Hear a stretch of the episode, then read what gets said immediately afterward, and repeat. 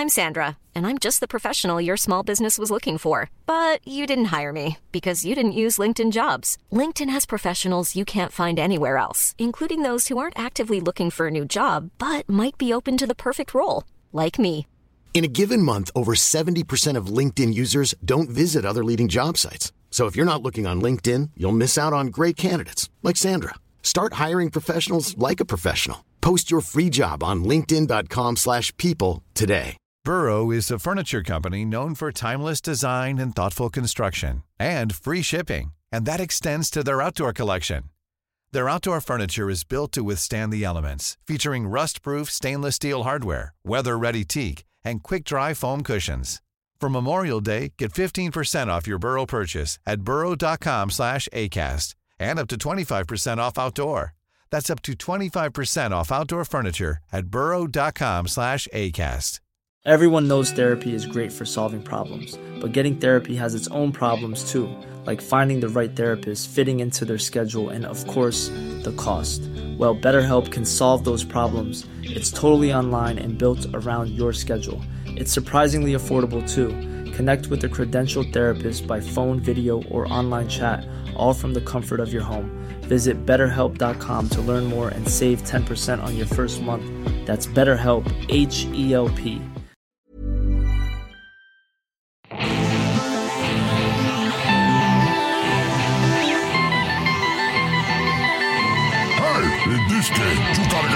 XP first. Then, when you get the XP, you get the power. This record.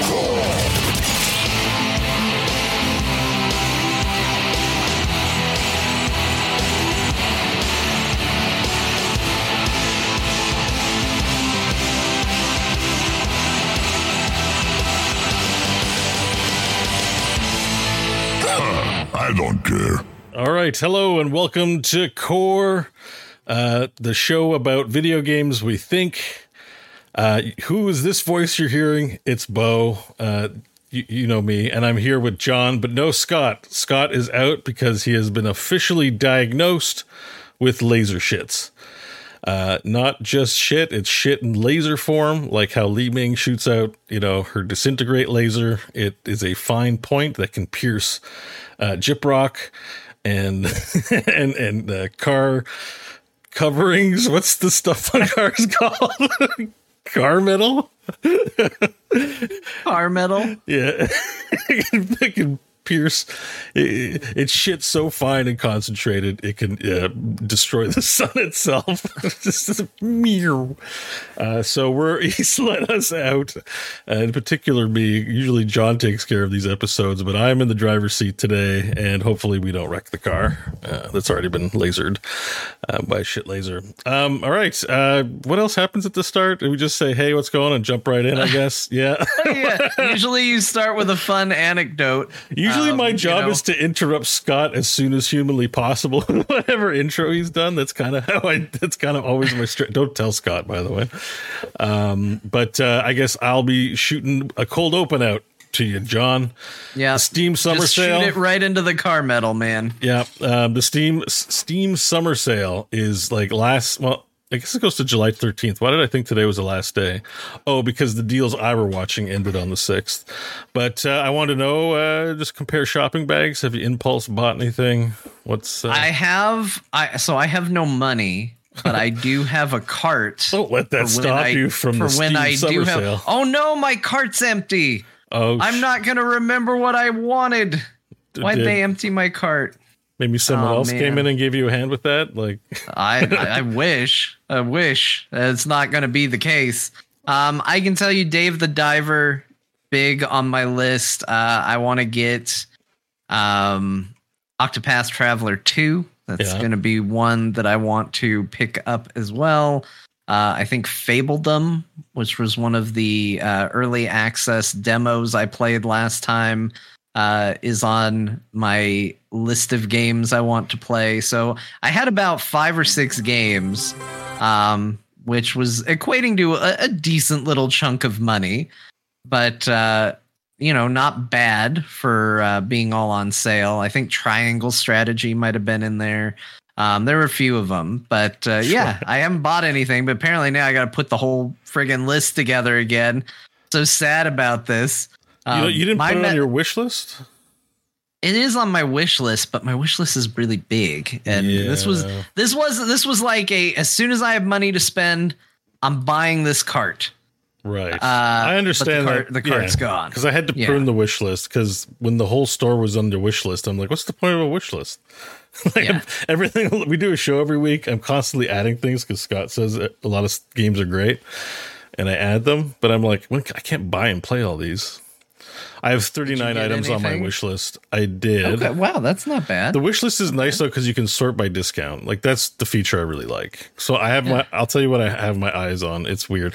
I bought um, Yakuza Like a Dragon nice. because I played it a bit on Game Pass, and I, you know, I've been playing a ton of Diablo, and I'm, you know, starting to get sick, sick of it.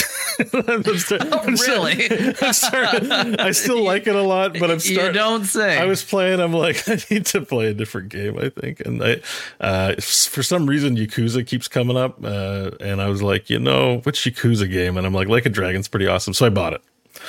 Um, So I don't know if I'll play it right away, but I now own it. So yeah, and then the other one. This is a weird one that's on my list, but um, Planet Coaster is on sale. no, sale. that seems cool. That seems cool. Seems yeah. on- it's on sale for 15 it's not normally a kind of game i play but i i just happened to cruise by it and check it out and it looked it looked neat it's like okay like yeah so i'm watching that one it's 15 bucks and it's usually like a full 60 for me so that's a good deal and the other one i've got my eye on is uh, the persona 5 well strikers is on for a good sale and royals on sale too but not for that much but i kind of I don't have time to play Persona. It seems like a long game, but it's you know it's an overwhelmingly positive franchise.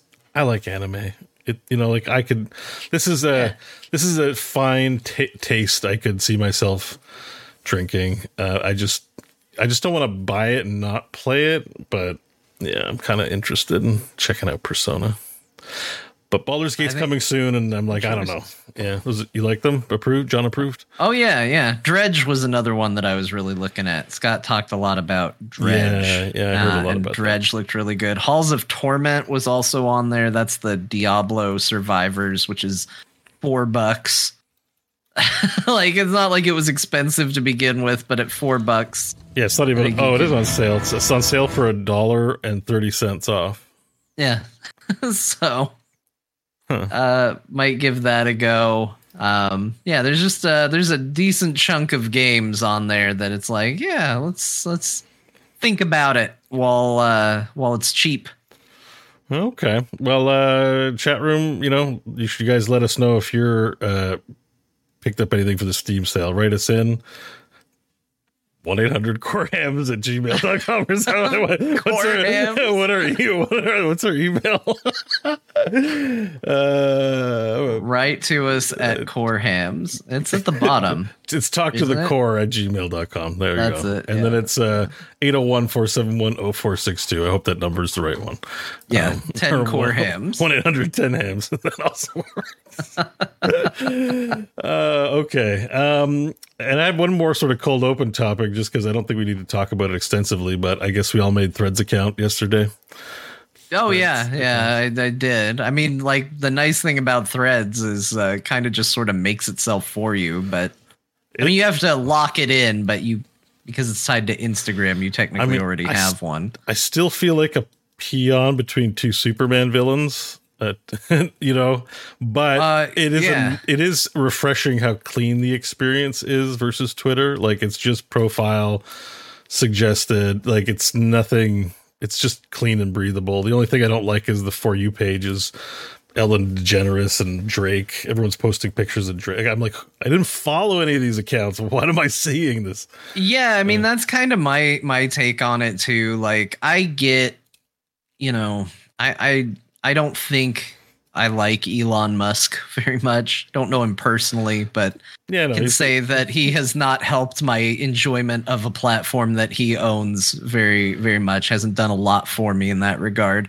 But uh, I don't like this mentality that we seem to have these days, which is when you decide you don't like a person, thus everything that person ever does has to be bad Mm. um, which is a weird trend that i have i've seen where it's like you know you either if it's something that's so obviously good you just ignore it and pretend it didn't happen if you can find any part about it to complain about you do i i don't think that I think people should be judged on what they do, and he probably has plenty of things you can criticize, but I don't think that means everything should be bad. And so seeing people jump into threads and like weirdly celebrate Mark Zuckerberg just because they don't like Elon Musk is a little weird to me. And seeing that was a little odd, especially because threads, while I think it has potential, um, and I think it's probably the strongest contender for a competitor to Twitter. Um, by its initial launch, uh, the way it works, a lot of the things it does are things people were pissed at Twitter for doing. So, like your main feed still prominently features a bunch of people you don't follow. And and all unlike check marks Twitter- too. It's like the Yeah. same problem, except instead of like um, I don't want to say nobody, but really it's like nobody check marks of, of non-fit celebrities. It's celebrity check marks, and I'm like, I don't want to follow these douchebags either. Right. So I and people are like, yes, finally, a good place. And it's like, no, it isn't. It needs work. All of these still need work. So um I, I think that it's I, I don't think that it is necessarily a great situation to immediately transition to. I think it has the best chance so far. I think Blue Sky is probably a better looking better operating platform, but is going a little too slow for people to be able to be on the platform and use it and all of that. Uh, I think Hive, unfortunately, really hit at a point where people were kind of mad, kind of mad enough to try something else out, but not mad enough to really do anything about it. Their so it's like, I'll install this app and create an account. Their app was That's not it. smooth. It was not a smooth like. Oh yeah, it was. It was a little dodgy at launch Yeah. too, right? Yeah. I think So- the, I think the issue is it's capital and hype building. Like I just think if you have a low rent thing, you you don't have those promoters who are, have financial interests. That's but and then they just can't help but want to get between you and your follows because there's like it's just it's like mind blowing. Like I am picking my own follows. I do not need any help. If I follow people, I'm I'm I'm at the buffet. It's basically like if you go to Chinese buffet and pick your food, and then one of the staff comes out and, and is like, "Oh, I think you want wontons on here." And these like are verified chicken balls. like you're gonna put, we're gonna put, you're gonna eat some chicken balls on your plate. And you're like, I don't want that. I, I, I didn't pick it. Don't put it on my plate. Why do I? They're like, you have to eat it if you want to eat here. Um, that's how I feel about like just they just can't help themselves. There's just too much money Yeah. behind behind doing that. And it's it's too bad. I just don't. I because then it, you have to have hype. Like people have to want to go to those things. So it's, it's not like you can make like a free public one and everyone's gonna be like, it's so awesome. Because Mr. Beast has got a million dollars to advertise some other platform. So anyway, Yeah. but uh, I'm on Threads uh, anyways. Because uh, as much as I hate it, that's how we bring our cows to market, right? Um, is Well, you know. I mean, it's like I said, I have no problem going to where the cool party is. Been Yeah. in that situation. You're at the lame party. You hear about the cool party. You're like, all right, I'll go hang out at the cool party. But I'm not going to be the person who finds the cool party. I don't want to be the trailblazer. so I make the account. I'll when we all go over there and we all decide where it's going to be, I'll be there. But I'm I don't want the job of trying to find it. I don't need to be a social media trendsetter. So once everybody else decides where they want to be, I'll go there. I've been that before. I remember it was the weirdest feeling when I was on this new thing that nobody had heard of, Twitter, and everybody else was talking about Facebook. And I was like, guys, you got to get off Facebook. Facebook is lame. This Twitter's the new thing. And Yes, people yeah. are like, I don't even know what that is. And I was like, you'll see one day. I was sitting there with my three followers. I'm like, we know. the four of us know what's going on. Um, I don't need to be that anymore. That that's not fun. those days Um, of, of being cool and, and knowing what the latest uh, thing is. They're behind Yeah, that's for that's for other people. That's for people with more patience than me. So I'll just go when everybody else figures it out. You all figure it out, and I'll go there. Although what I really want, I'll tell you the one that I I mean I don't have control because I'm not going to be an influencer. I already just said it, but. I need somebody to have a good like browser based platform like TweetDeck because they're ruining TweetDeck. It's going away, and I have discovered that like ninety percent of my Twitter use is via TweetDeck. I don't really like the phone app. I definitely don't like the default web page. And so until somebody comes up with a good like web application version of whatever the new thing is, there's no way that I'm going to be using it. So, uh, or at least not using it very much, which is probably a good thing. Yeah, Winamp, where uh, Win Winamp, TweetDeck, Winamp, Winamp, Tweet. Sorry, I have Winamp in, up in front of me. Why do you have Winamp in front of you? Oh, I still rock Winamp. Is that like? Does that make me like super boomer?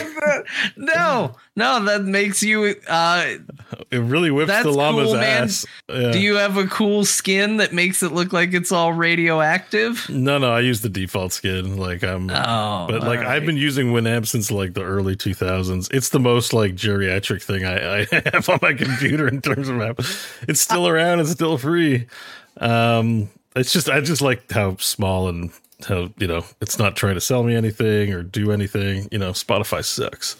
Um, but Chad says Winamp is the vinyl of MP3 players. Yeah. So I was like, I meant, sorry, because I was just like, I'm doing show stuff, guys. So I'm trying to concentrate on the conversation, but I got a little flustered and said Winamp. But I've never really been one to use TweetDeck. Like I tried it for a little bit, but it just, it looks like to me, maybe it was the way I had it set up, but like, it's like if you barf, but barfs, your barf was all tweets. That's what it looks like. It's just, it's just a mess of like messages. I'm, I, I can see if I was a professional social media person, why it would be a good tool, but I can't, I can't do it. I can't follow it, man. It's too hard. Um, I, what I did, cause I felt the same way when I first got on it. I got on it. I removed all the extra stuff. Yeah and got it down to where it was just like now it's ugly Twitter. Okay. That's, basically what I turned it into. Yeah. And then I just started going, okay, what do I want? Okay, I want to be able to just quickly see things that people say to me. So I'll make a column for that. Okay, I want to see anything that people say about there will be dungeons. There will be dungeons was the big like thing that got me into TweetDeck because we didn't have access to that account. Um, so if people wanted to tag that account, I wouldn't see it uh, unless I search for it. So having a dedicated window that just pulled up anything that went at There Will Be Dungeons was really nice. So I just had that all the time. Yeah, uh, I so just I, I, just searched the term manually like a like a know, well, like, like, a prehistoric like, human, like, a, like, like user, man. Yeah, exactly. that sounds way more convenient. Yeah, I know, and I did that for There'll Be Dungeons recently because I haven't done it for a while because we're not doing There'll Be Dungeons, but I just had to share this because mostly I you know I've gotten like criticism or like feedback, but mostly it's all positive. But one guy with one follower, not connected to the community whatsoever, like really like just shit on me so hard. I saw, I you, saw that. oh, you saw that tweet? I, I made me it, laugh, yeah. I, but I like it sticks in your head because that's what criticism does. Like you get a hundred compliments and one diss like will echo through your head. But I thought it was really funny just how like he was like, "This DM is just so fucking terrible." Ah, I was like, I was like, "Holy shit!" I maybe don't listen to the show. I don't know. He really, but also clearly listened to the whole thing. Like that was the other thing is like yeah. so angry, so irate listened to the entire show, which was no small commitment. And it's not to like um, follow shame because like that's stupid, but like it's also just that he was posting. I he think he has one follower. Like I just and he has barely any tweets, but that was one of those. I was like, you know, as I'm not Matthew Mercer, so like you're. I don't well like I don't see it that way. I don't think you see yourself becoming more popular. Like like I for example the D4 Diablo thing. I was the the reaction to that was like really big. So I, that probably happens to a lot of people who get you know Math, Matthew Mercer's level where you still feel like you're just a dude, right? But I don't I don't have that kind of feedback. So anyways, it was just really funny how hard he was laying into me. Like I was I like, I have feelings, bro. In, in, trouble. I think that's why we live in such an age of people having to do oops sorries, is because uh, I think I think people think of themselves as just like the nerdy kid in school, you know, struggling to make friends, struggling to have a community, and all of a sudden someone starts to get popular, and all of a sudden you know they don't realize that they're not that anymore. Not that it excuses behavior. I'm not trying to make excuses for people, but um, you know, yeah, but before the very- internet, if you wanted to like hang out at Blockbuster and be like, Tom Cruise is the worst actor in the world, he sucks balls, there was no on the record of that. Like, no one cares about your conversation, but you Yeah, post it on social media and it goes viral, and all of a sudden you're getting shamed for your dumb comments because, you know, you're just you're, you're approaching Twitter or whatever with that same casualness as you would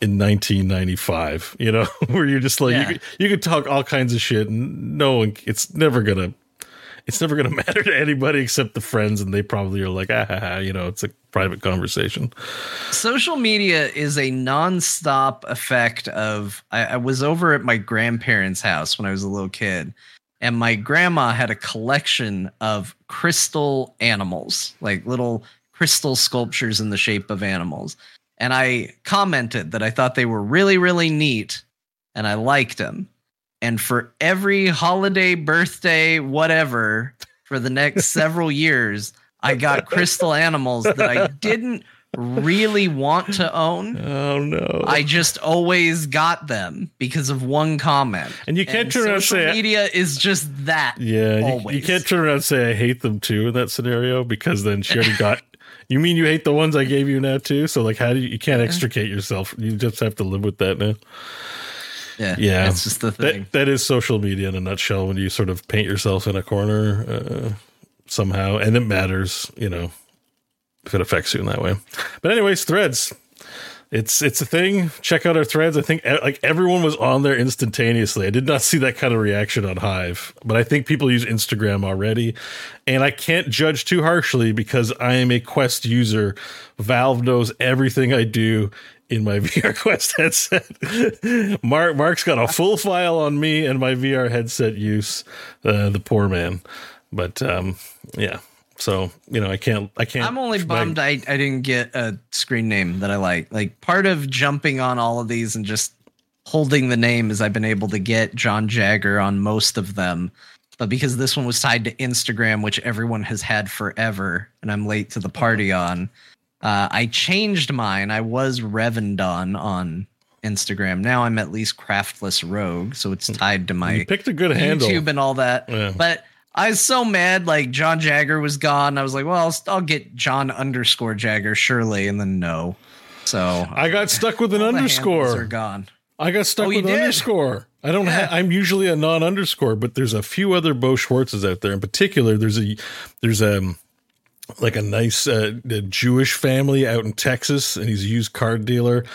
I've may have stalked his Facebook page and stuff. You know, he's a user, and and because he's competing with me on Google rankings, when I search myself, I'm like, how am I doing on Google? Because I have a pretty unique name, so my odds of jumping up are higher than the average person's name.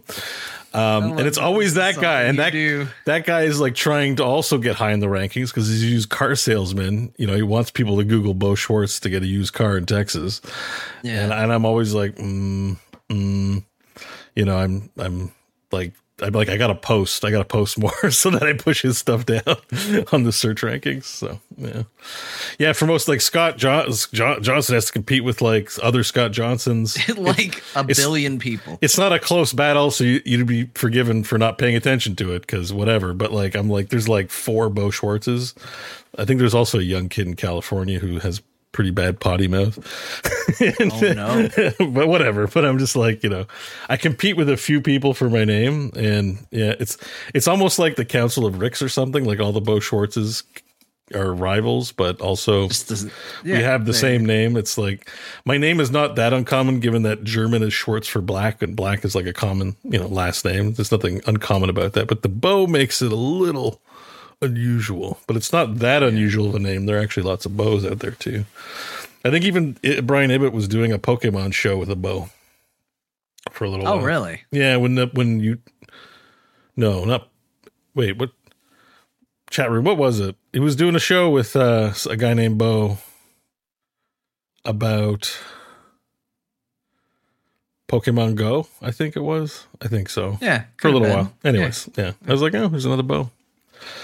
Anyways, uh, threads sign up today. Video games. Yeah, and uh, so now I'm going to use Amp to play a little sound that Jon you're not going to hear because we're on to Oh, the okay. main topic. There you go. It was done. It's the old Wow, that was a transition. real quick sound. yeah, it's just it's just the band. Oh shit! I have looping on. To play it played again. Beep, beep, beep, beep. Uh, Scott, Scott's not here. Blame him.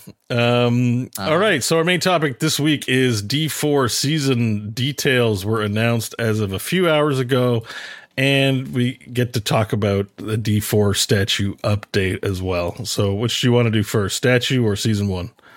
I mean, let's let's get the statue out of the way. You can finally rest easy. You can finally breathe a sigh of relief, uh, unless well, we'll get to it. But uh, pretty secure in your spot because it looks like they also put it at least intended in order that people achieved it. Uh, if I'm looking at that correctly, and I think you were at what 316, 360, something like that. Yeah, that three list? three sixty. Someone counted. Someone count. I was like, you know, there's that part of you where it's like, it's great to make the list, but man, I'm on page eight, and I'm I'm like, it would be great to be on page one, but whatever. I mean, I almost killed myself doing it. I don't think I could have gotten any done any better. Some information had I known would have sped up for sure, and also I had an item that wasn't, but that was turned off. A very important 30x multiplier on damage that the developers just turned off because it was bugged and I didn't read a forum post, so I didn't know, and that um, things might have gone faster. But yeah, I was 316th according to some people who counted, and my name's on the PDF. And uh, I have less. I had, I didn't have a lot of stress, but I had a little stress. I wanted I wanted it confirmed, and they really took. Yeah. The, it really was three weeks or so. Two or three weeks. It felt like forever. So. Yeah, But you made it. You I did made it. You're going to be on the statue. I have a feeling they haven't Graved upon Lilith's bosom. look. I have a feeling because they haven't reached out. I looked at that list and it just says Gorath hashtag one seven eight three or something like that. I think is my battle. Yeah, if it just says that, that I kind of want my name on there. You know what? I'm like, you know, like when you see st- memorials of people who died in a war. You know, it's like Clive Owens fought at the Battle of Football Hill. Clive Owens. Clive Owens, the Battle of Football. Yep. I remember You know- it. I remember you know- it like it was yesterday. you go to like uh visit cities and you see statues and like here lies the fallen or whatever like i kind of i mean you did you see some of the usernames someone there was Yeah, someone called yeah. uh, big hairy baby and someone tweeted me like is this your account you made it congratulations and i was like i was like no i'm gorath that's what i mean like i'm just like kind of want my name on there you know You, it's just, it represents an extra barrier of I translation don't know. I don't know if you call it achievement or whatever, but you know, in your head, you want you to be the person who achieved that. Now it has to be you via Gorath. Da da da. So if you ever show anybody, you have it's not as easy as to be like, hey, see that statue? My name's on that statue. It's hey, see that statue? My battle tag, which represents me and my Like, I, I got to accomplishments, is screen. I got to screenshot my BattleNet every time uh, there's a challenge to it. Right? Oh, here, let me whip Yeah. up my phone, take a screenshot, send it. I own this account. I can log into it. It's like, oh, you must have bought your account, you know, but I didn't. But uh, yeah. Yeah. Anyways, I'm on the statue. Hooray! So I'm still looking forward to. I wonder what they're going to do to show off. Like, I want some pictures. You know, I, I don't know if I'm going to make it to BlizzCon. And even if I go to BlizzCon, I'm not going to campus. So kind of going to BlizzCon doesn't matter. I need to find a way to get onto campus and snag a photo. Um, Yeah. So yeah. But I have to get my passport. Really? It expired during the pandemic, and I'm like, oh man, this endeavor is turning into a lot of steps. Oh my god! But uh, you know, yeah. Uh, well, congratulations. We already knew you did it, but um, as it turns out, there were some people that definitely thought they made it that it seems like maybe are not on the statue. so you saw some of the controversy. I know. I, I watched the Asmongold video. Yeah, I saw his tweet, which led me to look into it. And sure enough, you can find on the uh, replies to the statue comment uh, a lot of people claiming that they hit the mark within the time frame, uh, including some people that were like, "We did it as a group. All of my group members are on there, and I'm not." So clearly, it wasn't something I did, and uh, there has been no word as of yet as to why these people were excluded. There's been a lot of speculation. I haven't seen any of that speculation confirmed. It's a lot of people just, I think, independently assuming. Armchair um, investigators, as we're about or I'm about to do in a second. right. Like, well, was it this? Did they do this? Did they do this? Like, uh, it's hard to say. I I really would like for the Diablo team to to say something about it because it, it certainly looks bad. Um, especially, I guess there was one person who said they had actually heard back from someone at Blizzard saying that they were in, and then were not in. So uh, that is scary, but uh, that's why I think your position on the statue is actually really good. Because even if they have to do some change up, which is going to look very bad if they need to do that, because man, wouldn't that suck? You're, you know, level, you're 1,000 on the statue or nine, 998, and they go, whoops, Turns out you were actually the 1005th person to achieve it. You're not going to be on the statue. Yeah, I'm not um, going to get bumped off if there's corrections. Like I know I'm got, very you've confident. Got room to flow. Yeah, uh, I was either way. I was neck and neck with Quin 69 for most of until he died. Until and he's like a big ARPG player. So I was yeah. neck and neck with him and like Trainwrecks I think made it the day before so I post. I I was aware I, I was one of the first people to post on Twitter because of like all the attention it got to. Like I think I, I like, you know you can chronologically sort. There weren't a lot prior to me, um. So I, I feel good about that. I won't get knocked off. Yeah, I, I, I it was a solid finish. It was a solid finish for sure. yeah, you're not. You weren't in under the wire. No. So I think you're safe. But I, will tell you, um, you know, I I do not want this to sound like I'm trying to take away from your achievement because it is not a criticism of the achievement. I think that should have happened. I think it should be celebrated and all of that. But Blizzard, you really got to get your shit together, guys. Like, I feel like somebody thought of this as like, oh, wouldn't this be a cool thing? We'll figure it out. Just just tell people we'll do it. It does not feel like they had a good plan. I feel like maybe some of that Megan Fox money should have been spent into coming up with a better way to track, promote, and make a big deal out of these this race. Because to me, that was the coolest part. I didn't care so much about the people dying.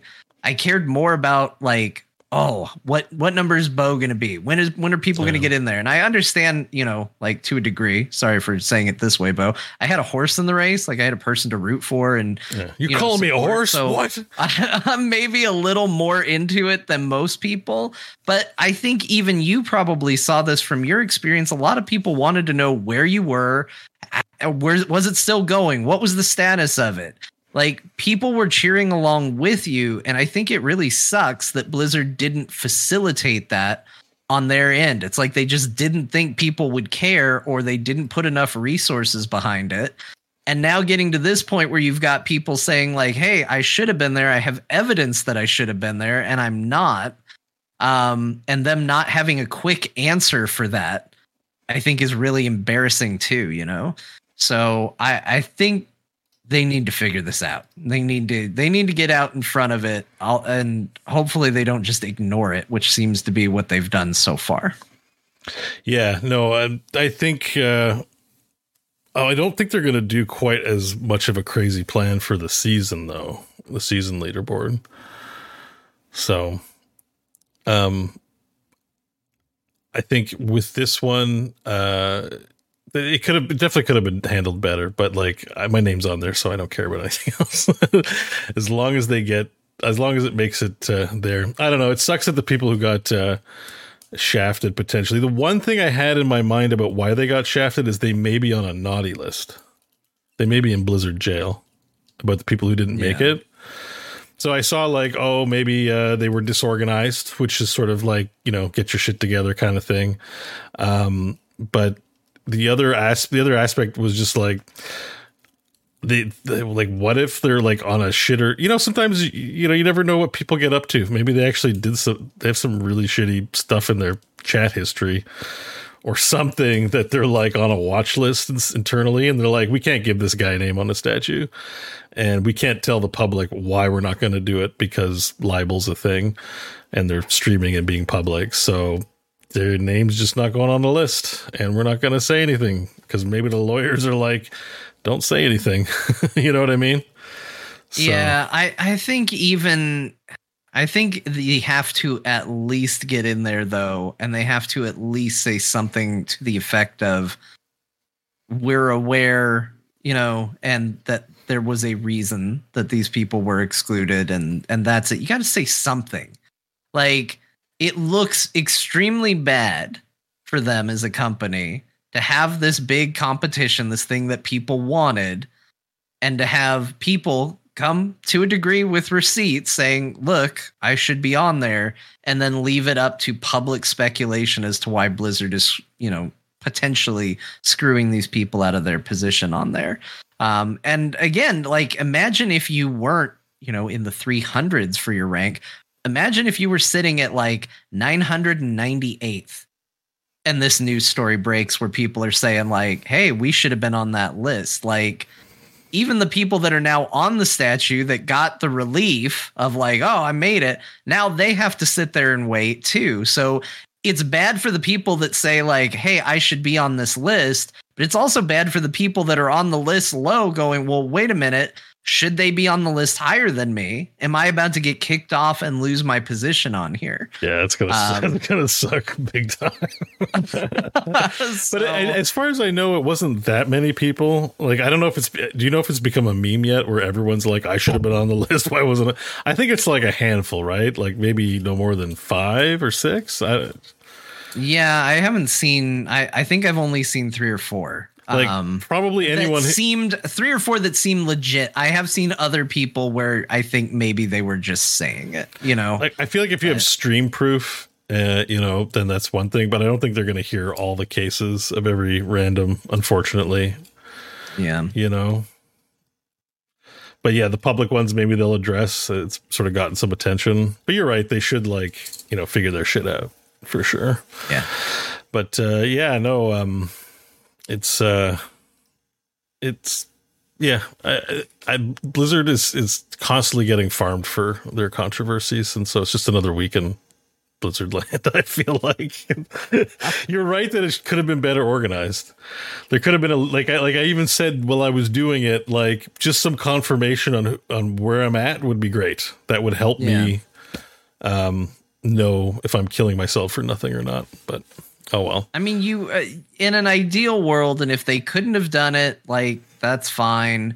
But like to me, it this felt cool, and you would have liked to have seen a big tweet go out saying was the first to achieve it, and then you know maybe follow up tweets were like, "Here's ten more people that did it," and like make a big deal out of it. And instead, we just got you know, Megan Fox mocking people for dying, which was a funny bit. Like, I'm, I do not want to say, you know, they can't do that, but like, that feels like empty calories, whereas the other actually feels like a bit of meat, like to celebrate the game and get excited for the people playing it. Mm-hmm. So, anyway, that's my that's my thought on it all. But uh, let's talk about season one. Did you watch the uh did you watch the stream on it? I didn't get a chance to finish it. Um it was during my work day. So like I tried to power through, but it's a pretty it's a good vibe, but they take a long time to communicate information during during it. But I have the Wowhead. I looked at the Wowhead notes, so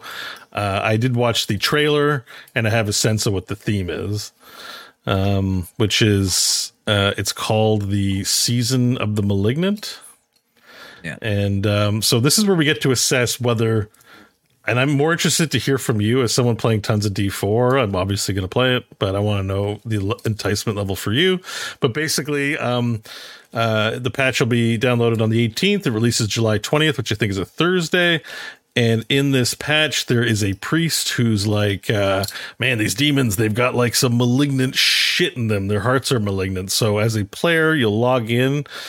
Um, in addition, I think to playing the campaign, that's part one part I was not clear on, but there will be a new storyline There will be a, an NPC who starts a storyline. I don't know how much they ended up revealing, but there will be new content involving this. And basically, you'll be um, farming these elites that have malignant hearts in them. You kill them once, then you got to kill them a second time, and then you get a heart, which is basically a gem uh, that you pop into your gem slots and there uh, are colored gem slots. So different colored gems go with different colored gem slots in the items, which is very Path of Exile ish.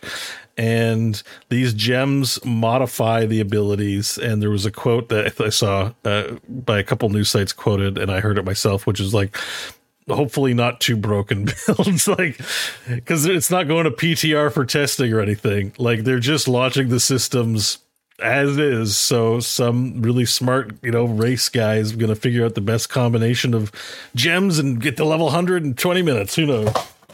Oh, there goes that. But um, a, I knocked my fan, fan down. Um, yeah, so that that's you know apparently there's a new boss, new legendary aspects on gear, new unique items, great, and the new quest line is helping the priest of Cathedral Light. I don't know, we don't know how involved that quest line is. If it's going to be like a side quest or maybe like a few stages or a whole thing, tough to know. And Helltide and Nightmare reward dungeon rewards are going to be increased. So Jon, yeah, uh, how interested does that make you to return for some season one gameplay? Um, kind of halfway there. Like I'm gonna try it. You know, we talked about this last week. I've I bought the expensive version of the game, which got me the accelerated battle pass. So there is a part of me that feels like, you know, I bought it. This is my time to use it. I should use it. Um, and then I can let that color my decision on if I'm gonna buy into it ever again. Um, looking at it from a surface level, like when they break it down, um, I'm going to say that it wasn't very appealing at that point when I was just looking at it on a web page. Uh, I, there's something very difficult with season passes, and this is kind of true in general. When they really break down the rewards and what they're going to give you, where you look at it and you just go, "That doesn't seem like very much." Um, it's a really hard thing to to quantify in your head exactly how much more gameplay and all that is going to be. But I also feel like Diablo 4 was a good experience, but I got tired of it and it felt like it was missing stuff. Mm. By the time I got to the end game, it felt a little shallow, a little shallower than I would like. Um, I, I guess is the way I would. I can I see that. It. I can see that. There isn't and much. Yeah, it's shallow. Like, so when they say like there's more legendaries and more uniques, I go, oh great, that's what I want. But there's also that little like kind of jaded part of my brain that goes, should have been in there. You know, like why am I sitting here thinking this game's shallow? Is because this stuff wasn't in there and now they're putting it in there, which is good. I don't want to take away from it, but also why wasn't it there to begin with? Yeah. Uh, is kind of is kind of what my brain says out says when I see it. Um, the part that got me excited though, because like initially I was like, eh, I didn't think the armor looked very cool, looked very edge lord, like whatever. Um, so I, I was kind of like, I'm not gonna play it. But then I saw the quote about them saying like they want the seasonal content to feel a little more broken, a little more like you get to be just super powered and go crazy and I went, well, that's what I wanted. That's the experience that I wanted. I wanted to build towards that and create a build that just, you know, like feels broken and feels insane. Uh, the base game, uh, I guess they refer to them as the Eternal Realms, uh, felt really reined in, where it was like, yeah, you could do some crazy things, but it just never really felt good. Um, so seeing them say like we we're okay with you breaking the game and like going crazy with this stuff that to me is how diablo should play. And so that was exciting to me. And that that made me hopeful enough to where i'm like yeah let me check it out. Let me see how it's how it's going to go. And if it ends up feeling great and feeling that way then awesome. Bully to us, I'll probably be in for multiple seasons, whether it's every season or just check in every now and then. I don't know. But uh, if it doesn't feel that good, then that's probably going to be it for my time with Diablo 4 till they figure more stuff out. Like, I, I do think that there is a slow pacing to this that I'm concerned about because the other thing that you have to look at is they want seasons to be about six months. I think is what they said. Yeah. And you look at it and you go, all right, well, the Eternal Realms right now feels shallow. Season one, it's hard for me to say how much that getting added to the game is going to extend it and and push it out there's still a lot of key features that are people asking for that aren't coming until season two um which is going to be and i see i see people saying three or six months so, but regardless like it's a it's a chunk of time a decent chunk of time um you know it, is this taking too long like is half a year too long for basic conveniences and stuff like that and I don't know that it's going to hold me for that amount of time. We'll just have to see. Yeah, I, I, I, feel like this first season is kind of maybe even the first two. So I know because this is the answer Omega Nine X's comment in there. A lot of the major fixes aren't coming until season two because season one was pretty much gold. Um, at launch. Like they put whatever fake hot fixes they can in, but the big their big stuff you can disagree or not, but the big stuff's coming in season two. What they consider to be big changes that need testing or whatever. And so I think, like to your point, Jon, it's like they definitely intentionally withheld content to deliver on seasons, right? Like I think if they yeah. weren't doing seasons, they might have justifiably had more. It definitely feels like half a game in a way. Like even though Hell Tides and Nightmare Dungeons are fun content, it's like, is it fun for 50 levels and it's the longest 50 levels? No. But the season's journey's coming back, so it might provide a nice framework of like even though it's like it's like very what I would call like low effort content, you know, like do this dungeon on this difficulty level, you know, just like how Diablo 3 did it. It still at least frames the sandbox like in a journey, like for things to do. It can help. Yeah. Like not that by itself. And that's what I was worried the most. I think for casual players, I think people are gonna who like the ARPG and are gonna play are just gonna play it until they get sick of coming back. But like the casuals don't even want to make a new character. We talked about that last week. So yeah. it really needs to have something interesting. And I'm I'm still not sure how interesting that sounds. Like you tell me there's gems that drop off malignant enemies and there's a little quest and that can range from like if I think of Diablo 3 like pretty low effort, you know, here's a zone, here's an NPC, here's 20 lines of dialogue. That's new content, you know, that's not going to yeah. fly. I almost think like maybe not full uh, cinematics, but like machinima cutscenes, World of Warcraft style, like kicking some story down the road needs to be done. And if like that's the long term plan, Jon, I think we're gonna have a really great game in like three to four years. you know, like, yeah, you know, yeah, that's like, kind of where I'm at. I'm like, boy, in a couple years, this game's gonna be real banger. Yeah, exactly. So, I, and, and knowing that, like, there's a ton of other games to play. Like I said, uh, I'm I'm glad it's July 20th for season one. That's going to give me like a nice weekend to play the season and be like, goodbye, Diablo. I'm out for Baldur's Gate. That is now my life until Starfield comes out, and then I'm doing Starfield. Please do not drop another season until I'm done with at least those two games. And then whatever uh, Cyberpunk's uh, fucking DLC. Sorry, it's just like, oh my god, I'm so stressed. The number is of games there are. Phantom Liberty, I think that's what it is. yeah, Phantom right? Liberty. Like I find it, I find the number of games I legit want to play now in the next like three to six months. It's like stressing me out a little bit because I still work a full time job and I want to play these things, and I'm like, uh, it's a lot of, it's a lot of stuff I want to get into. So. Yeah, but I think the season for me sounds interesting, so I'll probably be playing it on launch for sure. But I don't know. Yeah, I, I think ultimately I am going to check it out. You know, again, I'm already bought in. Like, yeah. I, might, I might as well. Otherwise, I'm just kind of throwing that away. But uh, we'll see. I, I mean, I'm with you. I don't need to play Diablo 4. The reason it's frustrating for me is because I'm rooting for Diablo 4 to do well because I want more. And we've seen what happens when Diablo doesn't get as well received as it should.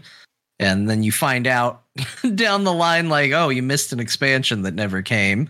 And you go, well, I would have really liked that. So I want them to succeed. I want them to do well. I want them to make the game uh, as good as it can be because I want to keep playing it. Um, and I, I certainly want to see that storyline continue. They set up a lot of cool things. I would like to see those cool things. Some might say I really wish it was in the damn game, Mhm. uh, uh, but I gotta wait for it. So I hope that it is successful in a world where I don't care about playing Diablo 4 as like my only game and I've got so many other things to play. I'm kind of okay with the fact that I'm not that excited about seasons. But it does concern me because I want the game to do well because I want them to keep making it. It just depends. People got to buy the battle passes if they want to support the game. That's. I, I just I have this feeling people are not going to sell a lot of battle passes. I just got this I kind of think that this And- first one's going to be okay because a lot of people are in, like Yeah. me. or I've already paid, think- already bought it, right? Yeah. yeah. But I I, think season two is going to be the test, and you're going to have to sell it a lot better than here's a character you don't know. You're going to go on an adventure with it. I just also Like- I just also think, and this could be totally wrong, but I just think like ARPG players, like the ones who play a lot of them, are like a lot of them are like kind of elitist, not in a bad, not in a terrible way, but just you know like Path of it. which one's a better one, which one's the more efficient, and definitely like cheap. Like you know, there's like esports stuff where people you see like people will plunk down money. Like I'll be like, yeah, it's worth it, whatever. Like let me do this. I, I just feel like I, it could be wrong, but just when you check out the streamers that are talking about it, like the community, they all get off on like maximizing value. I mean, that's what Diablo is: maximizing damage value and defense Yeah. value, and that like extends to finances. These are not people that are like get off on the two hundred dollars they spent for conspicuous culture, and like a lot of the people in Diablo Immortal who spec who literally spent like Quin sixty nine, I think, famously spent like ten grand or tons of money, and still, I, I think he kept spending money until he got something rare out of something, and it's just like it, that was meant to be a joke, right? And like I think the people who spent hundreds of thousands of dollars to get PvP gear to play at the top ladder of Diablo Immortal, I've seen their YouTube videos justifying it. I think I think it's dumb. I, I don't care if you're a billionaire. Like it's just even for a millionaire, it's dumb to blow money on this kind of stuff. It's just so dumb to me. And I think a lot of I just I don't picture a lot of big spender whales in Diablo 4. It's just not a whale genre, I don't think. Yeah. I, I'd be curious to see if there are whales in Path of Exile or not, but I have a hard time imagining it. But we'll see. I don't know. I, it, at, at some point, they're going to release something awesome in that store that I'm going to want to buy. I just have this feeling. So far, nothing. So far, everything's pretty pedestrian. I'm like, wow, they really like, they really haven't cranked it up at all in the store. yeah, Like, I mean they they their store page has a like, hey, store's gonna refresh in 13 hours. And I was like, okay, cool, I'll check back, and I did. I was like, let's just see, let's just see what's gonna be in there. And I couldn't tell if the store was actually updating because they've got such a small, limited amount of items that basically the same things are in there all the time. And like occasionally something will drop off and something new will replace it. But there's nothing like they not only made a store that doesn't encourage you to spend money, one, because it's so ridiculously expensive, but also, uh, you know, none of it is like power gains and stuff like that, like Diablo Immortal had. That's what they said. That's what we wanted. But like they've also created a store that's so incredibly uninteresting that I have no interest in going and checking it. Like I checked it the first couple days because it was like, yeah, let's see what items are in here. Let's see. Let's see if there's anything cool. And then I went, oh, I don't ever need to check this store. It's like usually the same exact items and they're not that cool. And so I'm going to throw that Never question. looked at it ever again. I'm going to throw that question back to you. Would having a Mandalorian skin in the Diablo shop bring you in? no, hundred percent no. I wouldn't want it. You don't want a be like, Geralt of you don't want a Geralt of Rivia. Uh, actually, Geralt of Rivia armor set. If you didn't look like it, but an armor set would fit. That would actually be a Yeah, okay that would fit in crossover. the universe. yeah, I mean, you could do a version of the Mandalorian too. Like Mandalorian armor has a very medieval knight kind of look to Yeah, it. what but- about Optimus Prime? Uh, no, that wouldn't, that wouldn't get me. I mean, I'm not saying they need to do a bunch of stuff, but like, it's just shocking how few items are in there. Like, I think if they had it, excuse me. oh my god. I think if they had an Optimus Prime skin in Diablo 4, I'd hate it and I'd still buy it and wear it. I mean, it was still fun in it, like- Diablo 3 to, you know, like color code yourself in like interesting ways. Like, you know, I had Artanis armor in Diablo 3. I color coded myself Yeah. to look like Artanis all the time. That was a I had was a thing. I had Mercy's- standard. I had Mercy's Overwatch wings in Diablo Yeah. 3. Yeah, they had stupid items in Diablo 3. Um Hmm. Diablo 3, much more fun game than Diablo 4. Um Uh, it's just kind of it's just kind of crazy what they were willing to do in there. Yeah, well, I think that's later in the uh, the life cycle, but I, I don't know, man. Like, I think the store, the shop right now is pretty, pretty, um, pretty relaxed. They're they're really not trying to make ripples with it because you don't hear a lot of criticism about it. like, it's like I think everyone feels so unaffected or pulled by buying things in there that it's not really a controversial thing, except for maybe how expensive it is. But we've got no, I think Overwatch takes the brunt of that criticism, so not Diablo. But I just do think Diablo players, ARPG players, probably skew cheaper. I know Diablo Immortal flies in the face of that, but I think that's mainly for mobile gamers. Like, I hate to be the gatekeeper, but I don't think air. I don't think any of the ARPG content creators like uh, sh- shit on Diablo Immortal. That's for like that's for casuals. I'm sorry to say. I I think the biggest issue with Diablo's store, I mean, like there is a big issue with it not being interesting, but I think price is a huge thing that they need to overcome because um there was a day where I was like, you know, the kind of style rogue that I play, I think this item would look really good. But I only really wanted one piece of the set, and the set was like $20 to get the whole set of gear, which I was like, absolutely not. There's no universe where I spend that. And it made me think every time I go to the grocery store, um, my son gets at least one Hot Wheel car because his dad is a sucker and because Hot Wheel cars cost under a dollar at the grocery store. And you look at it and you're like, holy shit, I can make this kid's day for less than a dollar added to my grocery bill. Fantastic value. And one day, one of the ladies there uh, who was working there said, Man, it used to be that those costs like $2.50. I don't know if that's true, but that's what the lady working there said. And she said, We never sold any of them. Like they just sat there, it was just on the shelf. They dropped it to like 90 something cents or whatever, dollar. And all of a sudden, people are in here all the time buying all the Hot Wheels cars constantly adults, kids, everybody. And I feel like if you looked at that Diablo shop, as boring as it is, as basic as it is, and you could just buy things for like less than a dollar, up to a dollar, maybe five dollars for like a big set, everybody would buy everything because people would want to fill out their transmog. They'd be like, for this, yeah.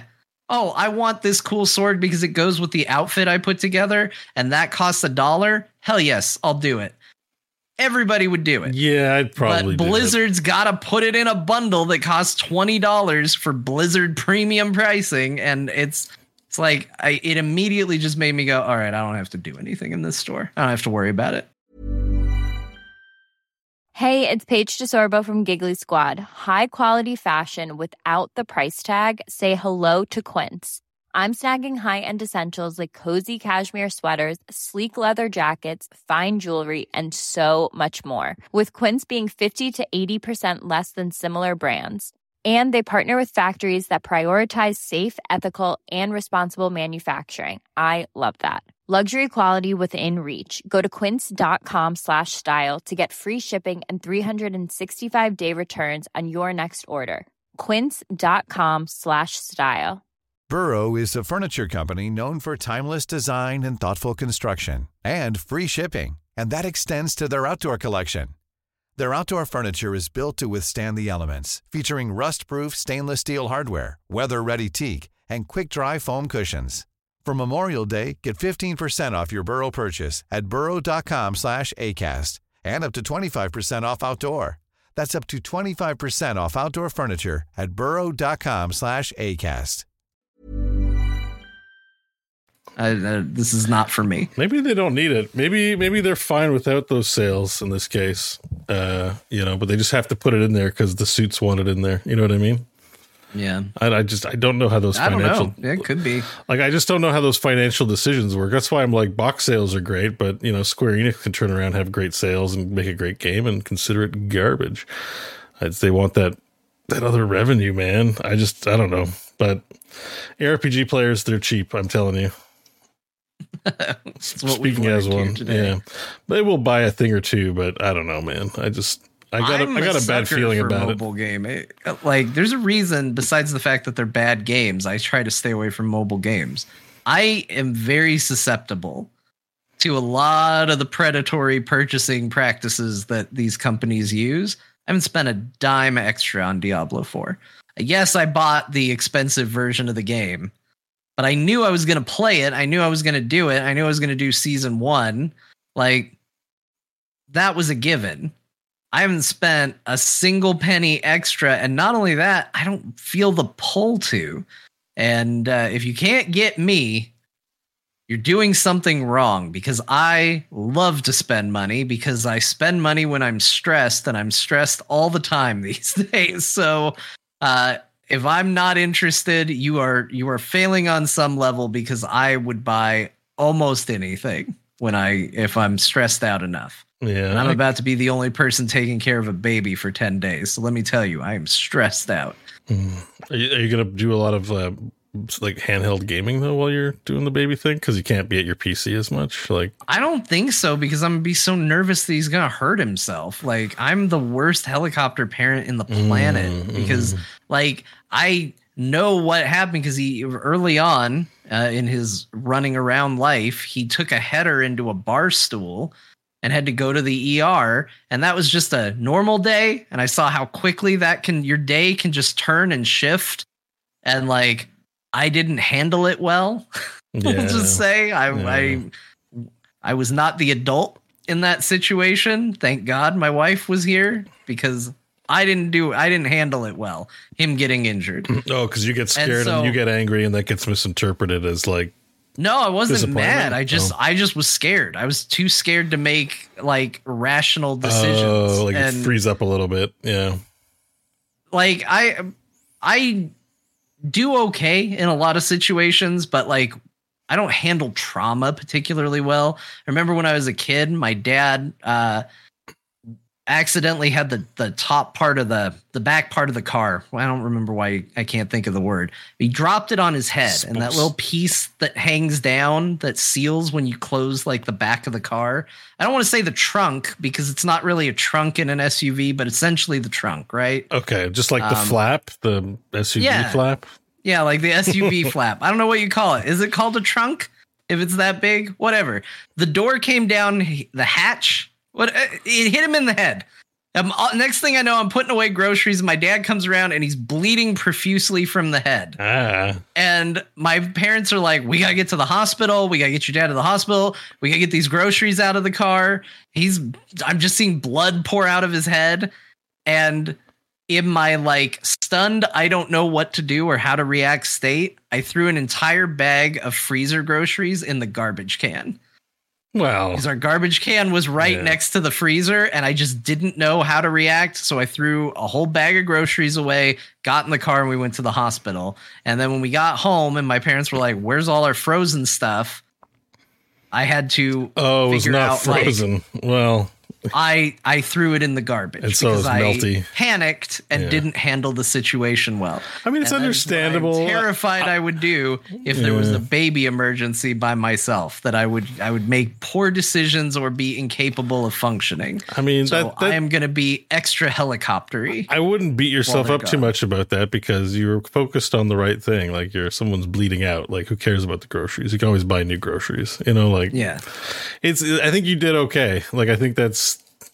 I understand what you mean though about being nervous, but I think. I don't know. I think you know that sounds like you were focused on the right thing. Like, uh, dad's bleeding. Let's go. Like, who cares? Like, you probably should. Yeah, you probably like if it was throw that groceries. if it was that bad that it was like go to the hospital, you probably should just chuck the groceries in the front lawn and go. Like groceries you can get Yeah. anytime. I, it's that's the nature of our money world where you're like, I'm dying, but I don't want anyone to steal the food. It's the only food I can buy if I in case I live. you know, like it's just like yeah. it's just like it shouldn't matter and people shouldn't steal your shit. and it should, you know, you should be able to go get medical help. So annoying. But uh, yeah, that it's funny because you're that trauma I don't. I'm not trying to make this the trauma Olympics or anything, but it brought up a memory I had that's similar but worse. Yeah. which, which I'm at a I'm at a bus stop and there's a middle aged guy there, and then he starts spasming and smashing his head into the cement, and he bled a lot too. Oh. And I don't I, to this day I don't know what it was, like a stroke or a I don't know, but like spasming involuntarily, and he, I just remember him smashing his face into the cement not because he was like doing it like he had control. It was like he was spasming, and as a result, like he, a seizure. Yeah, like a seizure, and he was hitting his face in the cement, and of course he was bleeding, and his glasses were broken. And I still think about that. That was 35 years like i was a young lad and you know i still think about it to this day and i'm like i hope i'm not that guy you know like you know what i mean? I think about it every day and i'm just like that looked terrible. Like i was just waiting for the bus having a normal i don't even know if he lived. I have no idea but that it was awful. So uh, yeah, it doesn't really relate to your story, which is just acting cool in a tough situation. But just the the bleeding head it reminds me of that. I think about that a lot. It's very disturbing. Yeah, but um, no, I think you'll do fine. It sounded like you're focused on the right thing. So you know, have a bit of confidence. I know it's tough. What is it? Uh, a true test is one we're not prepared for, right? So you you worry yeah. about those tests because you're like, I suck. like what? I don't. Please don't test me. But uh, yeah, that's what I want. I want to. I want ten days of zero testing. Like just let's let's make it smooth. Let's uh let's just keep it keep it easy. Keep it level. Also, while we're on the subject, uh, I won't be here next week. Everybody, you will enjoy a Scott and Beau show um next yeah week. that's why we didn't push. So scott has yeah because i guess we, we, can move on to our weekend gaming. It's 8.30 so this show might end up being as long as every other show even even though we anticipated it would be shorter we're still uh, haven't even gotten to our games yet. So i think that wraps it up for diablo. Season one's coming. You'll probably hear about it sooner because i i have A- arpg syndrome. Um but uh, now let's uh, go to our weekend gaming Winamp sounds. Winamp. All right, so Scott, as, this is what what I wanted to segue to. Scott has laser shits, as we mentioned at the top of the show. It's uh, it can pierce corduroy, so Watch it, watch, watch, and watch car metal and car metal. Uh, so we don't know what he's played, but I'm sure he'll catch us up next. Well, he'll catch me up next week. Jon won't be here next week, not because he's planning on getting the laser shits, but uh, because of what we just discussed. He's got a busy week of of adulting and child rearing. So yeah, there is yeah. a slim chance I'll be here. Uh, there's a better chance I might record something and send something in, but right. Um, you know, I I don't. I uh, is it my turn yet? Very little next week. Is it my month this month for the? I have to check in on that too. I think I'm in September, right? I think it is. Yeah. Um, it's your month or August. Oh, I'll check with Scott. But uh, oh yeah, if you can record something, we do. I thought we could do a funny live on location, like you just like hang diapers off the ceiling and be like, "I'm dying, send help!" I just, you know, just be buried fun. under Hot Wheels cars, yeah, and, uh, big blocks. Or you know, on a more positive side, you could just show you guys playing video games or something cool. Do a little report. Yeah. Eh, the report from yeah. the front line of child rearing. Fortnite's still a fun game. Um, he he doesn't like when people play Fortnite. He oh. tries to sit behind them and kick them. He doesn't. Oh, doesn't okay. It. All right. Kick them. New definition to kicking someone off the video game. Yep. Um. All right. Anyway, Scott's not here, and yeah. So because we Jon couldn't push to tomorrow, that's why we decided to go today. Uh. So yeah. Um. So games you've played this week, Jon. You're up. Let's hear. I'm curious. I'm curious to hear about Final Fantasy just from you while we have the opportunity opportunity because again, I have a bit of FOMO on that game, and um, you know, when you and Scott talk about it, it turns you know, on the salacious combative issues it turns to. But uh, now we get to have a little Jon Unfiltered podium alone on Final Fantasy 16. So let's let's do the shit. Yeah, I'm approaching the end of Final Fantasy 16. Uh, I've streamed almost the entire game. I've taken a little bit of time here and there to do side quests off stream as just something so I can play it when I want to unwind and stuff like that. I have a couple things that I'm willing to do off stream, but as far as the main story, it has been uh, every bit of it has been streamed so far. And uh, I think I'm nearing the end. Um, it seems like there is going to be eight icons that you unlock. I've unlocked uh, seven of them. So that gives me a pretty good idea of where I'm going to be with it. And uh, man, despite I stand by the things that were said last week. Uh, okay. And I think there is an interesting discussion about, you know, our tendency to say uh, when something is from Japan, oh, it's anime, as a go-to explanation for things that are just they're, they're just story beats. But let me tell you, I found the anime. It's there. Uh, it's undeniably there in a, in a couple of places. I have found it. Um, in the truest sense of the definition, that game has some of the most bonkers, insane, crazy boss fights I have ever seen in the history of video gaming. And, and you're talking like ev- Act Two, Act Three business now, right? Like we're well, we're not talking opening of the game. Like we're talking now that you see more of the game kind of thing. No, but it starts that way. Like that's the thing is the first really big boss that you fight uh, is Garuda, and when I fought Garuda, I remember thinking like, oh man, like this is this is crazy big. This is this is epic. I guess they wanted to start really big, and they just keep topping it. Like every time it escalates, it just gets crazier and bigger and I think I said it on stream when I said this game makes looking cool seem so easy. Like I've never seen a game that's just like whatever. What if I was just the coolest thing you've ever seen in the history of video games? And it's just very casual about it.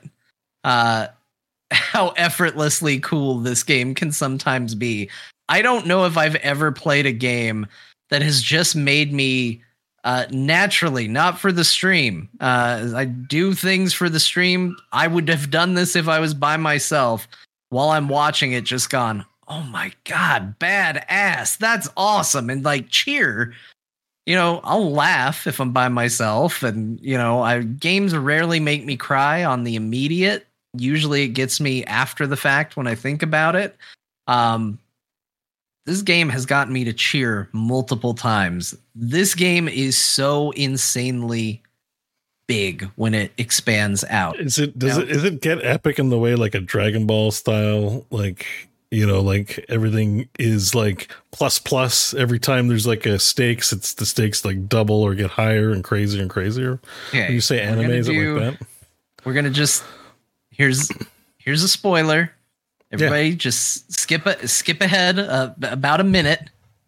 There is a fight where you fight um, Bahamut, the dragon, mm-hmm. as a, as Ifrit, fused with the Phoenix. So he's like Giga Ifrit in oh. outer space. Oh, nice! They pull a Gurren Lagann.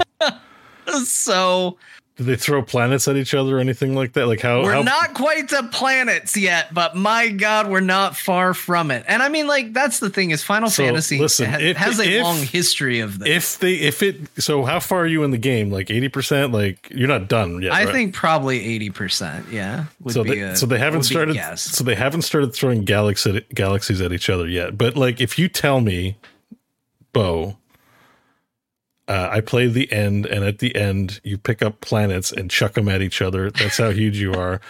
I will buy it. I, I, I, will have a hard time staying away. That that shit is aw- like the idea that things keep getting more and more and more ridiculous is like one of the best anime tropes. Yeah, Like you don't you don't, you don't watch trope for sure. you don't watch Goodfellas and all of a sudden they're driving tanks and shooting airplanes at each other because the mafia gets so crazy that they got to do that, right? Like it's a staple of like anime, of like certain types of anime. And if this is one of those, then I like the sound of that. Yeah, I mean, like it does do that escalation, and now I'm getting into another one, and it feels like maybe it's reining it in a little bit.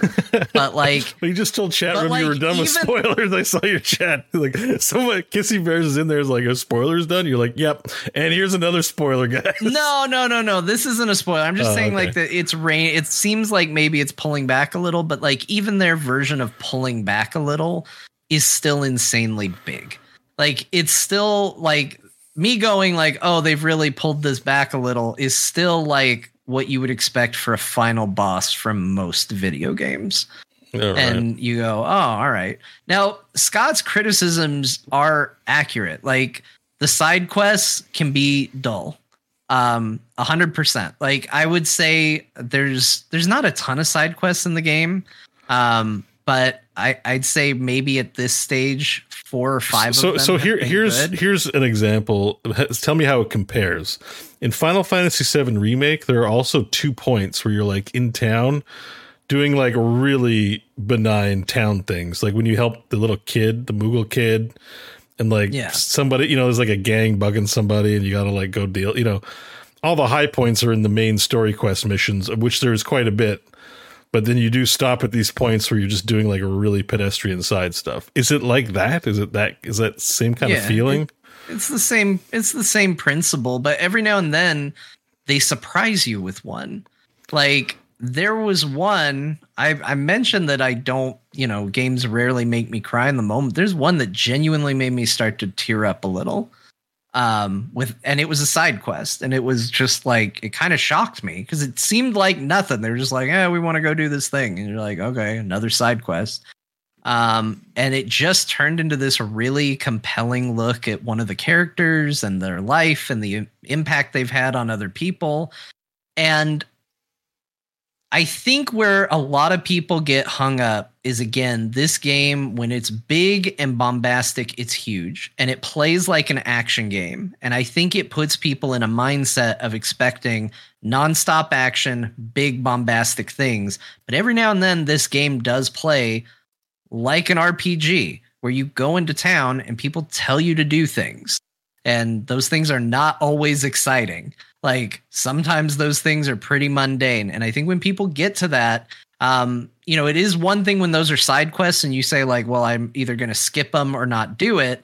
It's another thing when that is part of the main story quest. And it is. The game has an ebb and flow. You do big, huge thing. You go back to town. They present what the next problem's going to be. They come up with a plan. You talk to three or four people to figure out what that plan's going to be.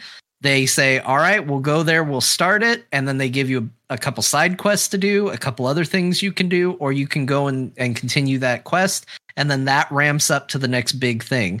And it's those little like town moments where you're just kind of building to the next thing that a lot of people I think kind of bounce off and say like, "Oh, it's boring, it's uninteresting." But I'll tell you what this game has done and it's the same strength that Final Fantasy 14 has when everybody says, "Like a Realm Reborn is not the most exciting thing, but you should do it because it gives context to the rest of the game." I think that is also true here because there are moments, especially now that I'm getting to the end of the game, where you're doing more things for the side characters, like the the characters that aren't going on every mission that aren't part of your party. And what I have found is how much I care about these characters. Like even some that are a little goofy, like there's a guy named Goots and he's kind of this game's Hodor. Like he's a big lumbering guy. He can say more than Goots. Like he can talk, but he's like extremely socially awkward. Like when he talks, it's always a little too loud and it's always a little stuttery. And he always like has these weird like verbal ticks where he'll he'll say like, "Okay, I'll go over there." like he'll just make a weird sound at the end of sentences and stuff. And I was like, this guy is like kind of the worst. Why are we hanging out with this guy? And now here we are at the end of it, and there was uh there was a person who was mean to Goots. And I was like, how dare you disrespect him? I will fight you to the death for being mean to this guy because as boring as some of those side quests might have been uh, at times, and some of them are very skippable, or some of the smaller moments in the main story, it builds that rapport and it builds that relationship and that understanding. I don't think everybody's looking for that. I don't think Scott is looking for that out of the game. But I think for people who are looking for the RPG, um, this game is lacking in a couple of areas for RPG, but one area it's not is that world building and that story. And it's made me care about the characters twice as much. Like even characters I'm like, ah, this character's kind of obnoxious. Like the shopkeep lady, she's kind of snooty every time I talk to her. But sure enough, found myself liking her more and more as I learned more and more about her past, as I helped her with her problems, as you see through that edge where it's like, oh, you know what? She's more than a sarcastic comment every time I buy a potion. Mhm. Um, and I think that's a real strength to the game, but I think you have to know that it's there because the game will pretend that it is this fast paced, constant action game, but at its heart, it is still a slow moving role playing game where you have to learn about the world and learn about the characters, and it's not constant go, go, go. Well, I'm just like I'm showing some on the screen while you're talking to, and I'm like, I find, you know, the, these two are like making out or whatever, and I'm just like, oh, what's going on with them? It does actually look involving. like now that I'm, I've never, I haven't really sat down and watched it too much, and uh, even though there's no audio, and, and you describing how epic it is, and you know, I think like Final Fantasy VII has those side quest missions. I find them very important to and they're kind of like there's a lot of crescendo. They makes the crescendos louder when you have those low moments. Yeah. like I like the quest where you know. y- It is kind of the mainline quest a little bit, but you know, there's a little side thing with uh, Jessie. Is it Jessie? Jessie's the uh, the girl, like the, the girl who's like kind of like kind of a mystery, where she's like nothing in the original Final Fantasy VII. They've kind of built her up to like be like a complex character. You're just kind of like, well, what's her deal? She's like kind of being her flirty nature almost seems like a facade. Like there's something else going It on. yeah, yeah. Like- like- you kind of find out that, yeah, that's exactly. yeah is. yeah and that's it's like and it- it's just a side story but like i was really just you know into finding like i they got my curiosity going about what's going on with this character this is a side character they're paying way too much attention um and there's like something not going on but i would consider it like a side quest not a main thing and so i don't know i think it just I feel like that's it's probably appropriate. Like I just I can't participate in the conversation because I haven't played it. So I don't know. I don't but know. I think that's a perfect example because I feel like, and I don't remember how much is main quest versus side, but I feel like it would be very, very easy to look at Jessie as a character and just go, ah, she's the flirty girl. Uh, she's a bit of a tease because she it was always if it was cars, that would be her whole thing. She's flirting. yeah and everything she does is flirting, but not not really meaning it. But if you if you pay attention to her story you get this like really interesting tragic story and you learn more about her family. Like you you know why she is the way she is. You know who her dad was. You know who her mom is. You know how much her mom means to the other people in avalanche and that it's not just they're not just off doing things. Like they can go over for food and her mom will feed them in the middle of the night. Like it it creates this weird relationship and it makes Jessie's story that much more compelling as you see it transpire because she's no longer just the flirty girl that's with the group She's got a but she has that- a character behind yeah, it. She actually, if I remember correctly, she I think what it's alluded to, she has a past in the gold saucer. Like I, th- uh, I think I- it's- it's something relating to Gold Saucer. acting Yeah. like she she definitely was on stage or something yes, I just feel like I don't remember her being involved at all in Gold Saucer in the original, but I have a feeling there's gonna we're gonna have we're gonna see more Jessie in Gold Saucer. I feel like that's like a prelude to to more there, which is like cool. I'm like I'm into it, but it's uh it's just one of those things where if you look at a game that's like super because epic in scope like 16 like it's like it's kaiju time right so why do i want to Yeah. it's like how the transformers movies spend time on shia labeouf and i'm like really really you don't have to hire any actors like i would just do robots the entire hour and a half runtime please like just crush a few of them, some blood and bones. Maybe make one little henchman that's like wants to serve the Transformers, but I, I really can just do Transformers all day. It's, so it's just one of those things where you're like, if you're feeling the side stories, great. If you're just here for the Transformers or the kaiju, in this case, then yeah, it's gonna you're not gonna love it, I guess. But yeah, it's gonna have yeah. slow moments that you wonder why the hell are we why the hell are we doing this? And it feels like that's where Scott's gonna probably wind up on it. Um, for me, I've just found the entire thing really uh, rewarding. I think Clive is one of the best protagonists that Final Fantasy's had. Yeah, he's won you over. Like how, how how is he on the cloud meter? Is he very cloud like, or is he his own thing? The thing is, is he goes through like a lot of similar beats. Because I mean, like Cloud and Squall are very similar. Sure. Um, yeah. Y- you know, like there's a like of the PlayStation era, Zidane, whether you like him or not, at least he wasn't a carbon copy of Cloud and Squall of just brooding. Like Squall was actively awful. Cloud didn't care. Squall was like actively mean at times. Um, but Clive has his moments. Like he goes through some serious business, but he also bounces back from it pretty quickly. So you kind of know that beat that Cloud goes through near the end of the game where it's like, okay, he's kind of gotten over his traumas and his his business and he's figured it out. Clive gets to that place a lot sooner.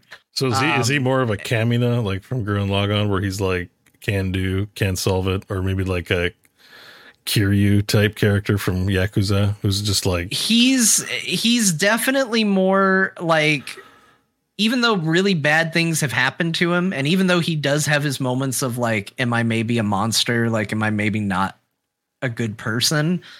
He actively wants to do good. Hmm. And I think that that's a a different take for the protagonist in Final Fantasy where like he knows that he's trying to do good things.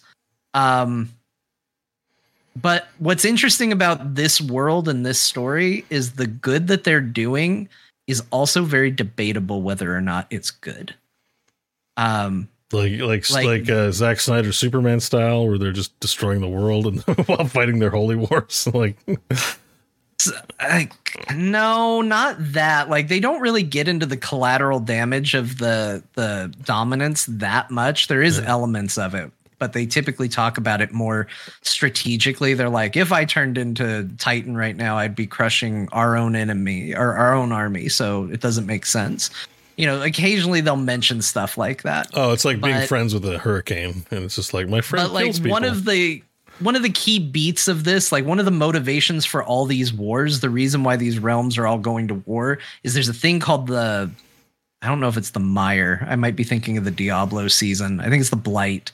Mm-hmm. Uh, basically, the land goes completely lifeless. Everything just turns to like kind of blackish dust, and magic can't be used anywhere where it, there's blight. Like you can literally go there with your magic abilities. If you're standing on blight, you can't cast. All you can do is swing your sword. Oh. Um, and it is slowly encroaching on all of the world. And this is a world that has access to crystals. Crystals perform all their functions, so it's a world that never learned how to how to do anything. Like I just did a side quest where we built a bellows for a town that was all about forging stuff because they don't know how to get fire hot. They don't know how fire works because they just got fire out of a crystal. Like, and hmm. that's what they've done their entire life is it's just like, well, why do I need to know how fire works? Because fire comes from crystals. That's that's how you get fire. And so the premise is you have this world that has been overly reliant on magic, but now you have this thing that is removing magic from the world. And um, one of the early decisions in in it is let's eliminate the source of all crystals. Oh. and so you are uh, you are listed like they refer to you as Clive the Outlaw. Like so it is morally you, ambiguous. Like Yeah, you you believe you are saving the world whether or not you are actually saving the world is it's not a, a it's not a predefined yeah it's not a predefined certainty like how Thanos's idea is like like it's an idea a bad one but you see the logic like right. there is there is logic behind it that is like you could see how someone could get to that, right? Like if there's too many yeah. people fishing in a river, well, fish the river less, you know, like so the logic is too many people consuming the resources of the galaxy, make less of them, you know, like there's like a logic, but it's like twisted, you know, and that's so he, you know, sometimes in Thanos' case, it's like terrible, but like you could see how it could be more ambiguous. I don't know the story completely yet, so yeah, Yeah. I kind of get what you mean. Yeah, and I'm trying to keep it a little a little ambiguous because it is stuff that you discover over over time, and I don't want to go too spoiler heavy, but like Uh, they were actively talking about it prior to the game coming out, so I feel like it's not a spoiler if the people who are were trying to keep spoilers free were out there saying, "Yes, this is a Final Fantasy about destroying mother crystals." Mm-hmm. Which in Final Fantasy, mother crystals are usually like the source of life and a great important thing, and in this game, you are your goal is to destroy them. So it's it's interesting, but Clive as a protagonist is extremely well acted, but also very likable and also kind of dumb, but in an endearing way. Like, in and like I, in I that do, anime way where he's like uh, learning about the world, you know, it's like ooh. no, in like he's good at swords and maybe not the best with brains. Oh, he's like, a, he's a bit of a himbo, basically. like there's a quest where you it's a side quest not a spoiler. This is, is this is one of the bad side quests but it did make me laugh at the end. There's a side quest where you uh some kids have stolen a scale and in trying to understand how a scale works they took it apart. And clive shows up to save the day locate the scale and get it back and he's like, Well, kids, you know, we just got to put it back together. So let's talk about it. And you monotonously, like when you talk about Quest being too long, this is a prime example of it. You explain what every piece of a scale is and does to these kids, and they show it, all of it. And Clive helps them put it back together, and he goes, There you go, all done. And he walks away feeling like a hero, and he forgot a piece. And the kids are like, the as he walks away, the kids look down at the table and they go, "Wait, he didn't put the gear on this thing." And they go, "Does he know that?" And then it cuts to a shot of Clive walking away with a big smile on his face, like he's a big goddamn hero. And the kids in the background looking at him befuddled, like, "Is he maybe an idiot?" I don't know. And I love that they're not afraid to kind of tease that a little bit Uh, too. so he's, he's like, not the perfect. He's hey. not perfect. Like he's Yeah. know, yeah. He has He's flaw. he has like anybody flaws. else. That Yeah. makes him a little more relatable and human. Yeah.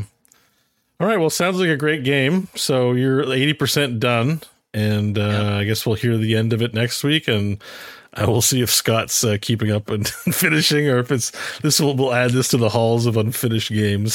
Scott's Yeah, hall. I of think unfinished this. games. I I think Scott might have overestimated how long this game is, or underestimated. Maybe is the better way Yeah, to it is a Final Fantasy, Uh, fifty to hundred hours is long. my expectation. Yeah. It has multiple times now hit a point where I was like, I feel like other games would have ended here and said, "Come back for part two or DLC or." Something like that, and this game just keeps going. Uh, we'll see where he gets. I, I don't know. Should we do an unofficial vote on if we if we think Oh, he's going to finish it or not? Are, are we laying odds on? Yeah, let's do a vote. I mean, a vote like with chat room? No, let's not do that. That's mean. It's just us. Uh, Okay. Or unless you think so. I mean, it's not that mean. I mean, it's like we're all we're all, I- yeah. we're all friends here. But we're not like Yeah. just me. He has a reputation of not finishing games. It's okay. He He's allowed. on the show. Don't think less of him. One hundred percent going to finish Ghost of Tsushima, a game he has not finished, and he, it's been two years now. I just hate calling Maybe him out when so, he's not here. years. I hate calling anyone out when they're not here to defend themselves. But uh, no, it's fine. We can tell him about it next week. Yeah. or I, I guess I I'll have to he'll tell him about it. But yeah, next, next week you can tell him about it when he checks in. Uh, do you wanna do you wanna pick? Do you think he beats Final Fantasy? And by that I just mean the main story. We're not gonna do so any so like funny business about side quests. Just is he the- gonna get the to cheer- credit? the cheerleader on me wants to say yes, but the ARPG realistic person in me is like, no, he's not finishing this. I I don't think so. He does not have a finishing track record, and he seems a real sour on getting through the vegetables of the video game. So I kind of I kind of feel like it's like it's not that he doesn't like it. I think he likes the game. I just I you know I I he was very he came out very strongly against the tedium of those middle sections. So I don't I don't know. I don't know. And but uh, I mean, he's sick, Yeah. so this would be a great time for him to continue on. But he, he just there's a lot of he play, he play can't keep up with the amount of games he plays. He's probably playing Dave the Diver right now or Final Fantasy VII on his uh, Anbernic or something like that. I don't know what he's up to, but I got a feeling maybe Uh, not. Yeah, I'd love to make this say like, hey, we're gonna have a winner and a loser on the prediction. So I go with the opposite of what you picked, but I can't in good faith bet. that Can't, can't good finish this game. I obeying can't our conscience. that it's can't- gonna happen. Yeah, we can't be good supportive friends about this. We have to obey our conscience, our, our There- conscience, which There- is no. He will there's no finish. way he finishes this game. All I right. don't think it's gonna happen. I hope this doesn't impact our friendship or our wrestling uh, relationship. Uh, Well, I'm Beau, next week. Speaking of your wrestling relationship, Yeah, I want to hear about. Like, we need wrestling updates. Your wrestling relationship is bad right now, so I don't think you need to worry about it. Is it? Uh, Beau, you have been kicked out of core. What? I did not watch the latest VOD. What? Are you kidding me, dude? What happened? Uh so we I decided last week we needed to put to bed this whole like core business, like who's gonna be on core, how's Scott gonna feel? We all lost our titles. Scott feels like he's the only person carrying his weight. We need to just finally put it to rest. So I decided to do three matches. What the hell Uh, happened, my dude? Me versus Kyle.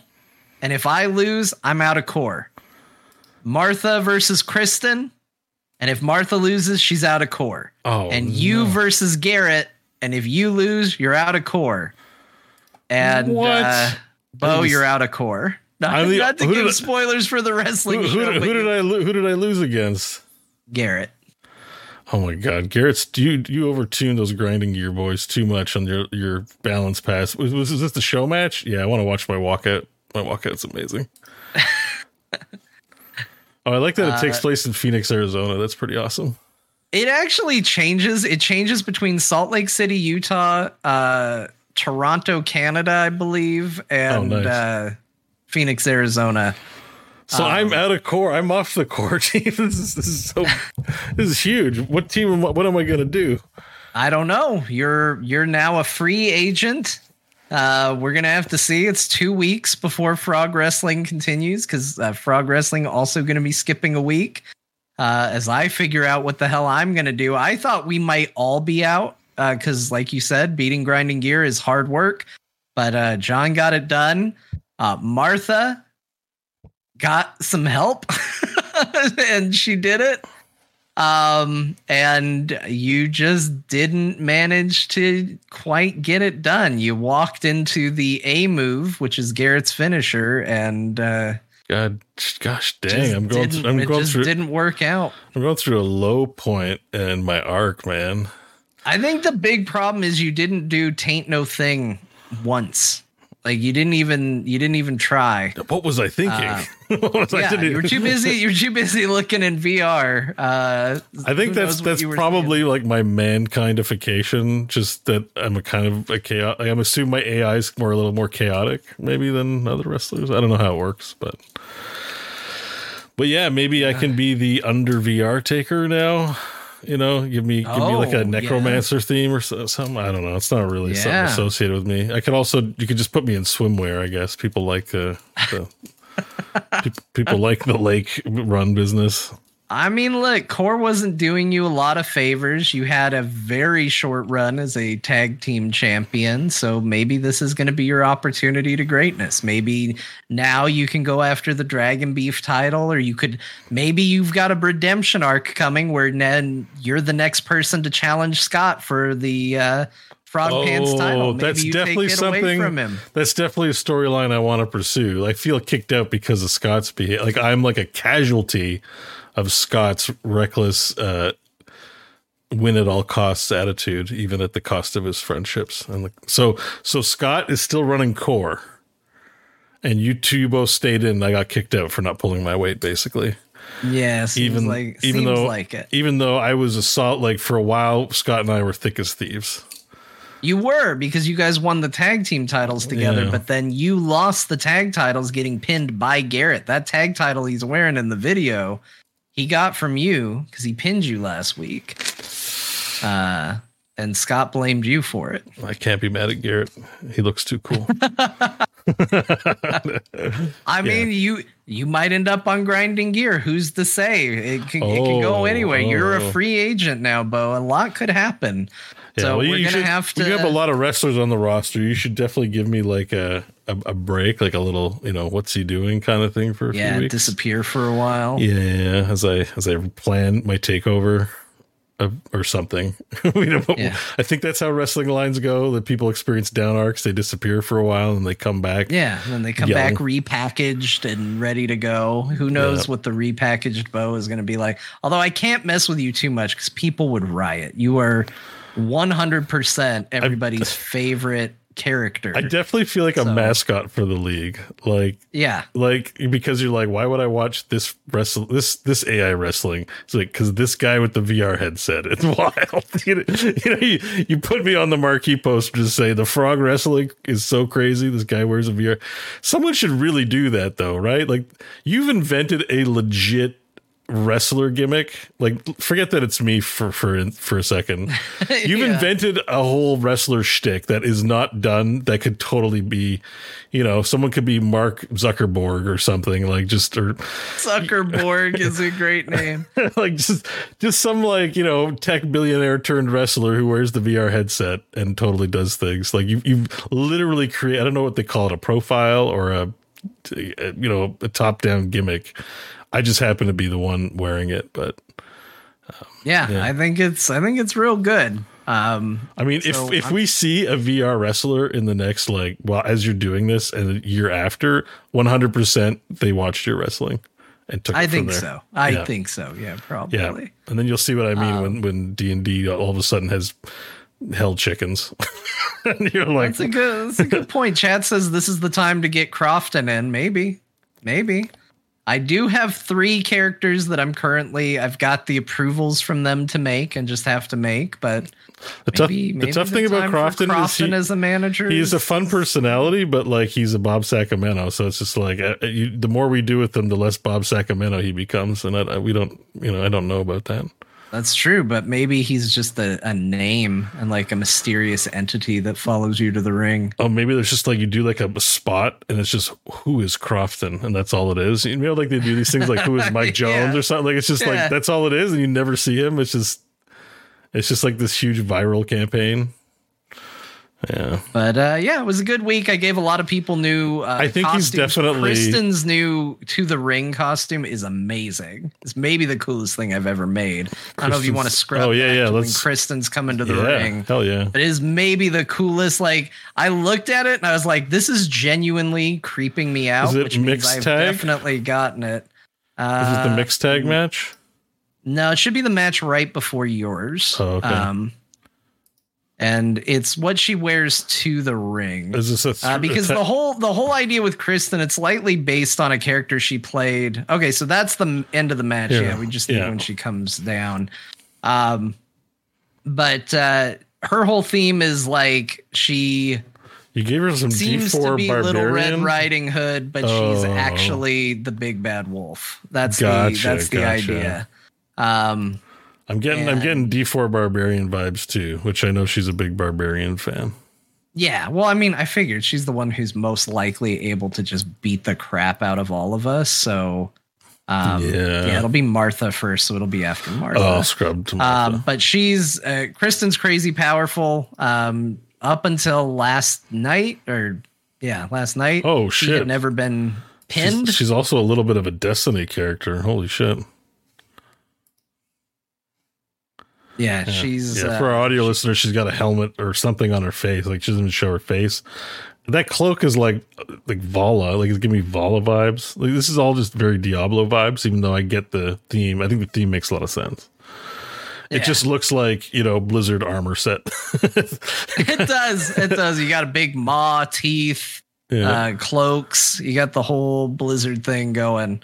Um, yeah, people are looking for clues for the new people. I'll Honestly, you, she might be the is- coolest coolest appearing wrestler that you've got in the whole league. To be honest, She with you. she does, yeah. She's gotten three costume changes, mostly because I didn't feel like I had gotten it right, but now I finally do.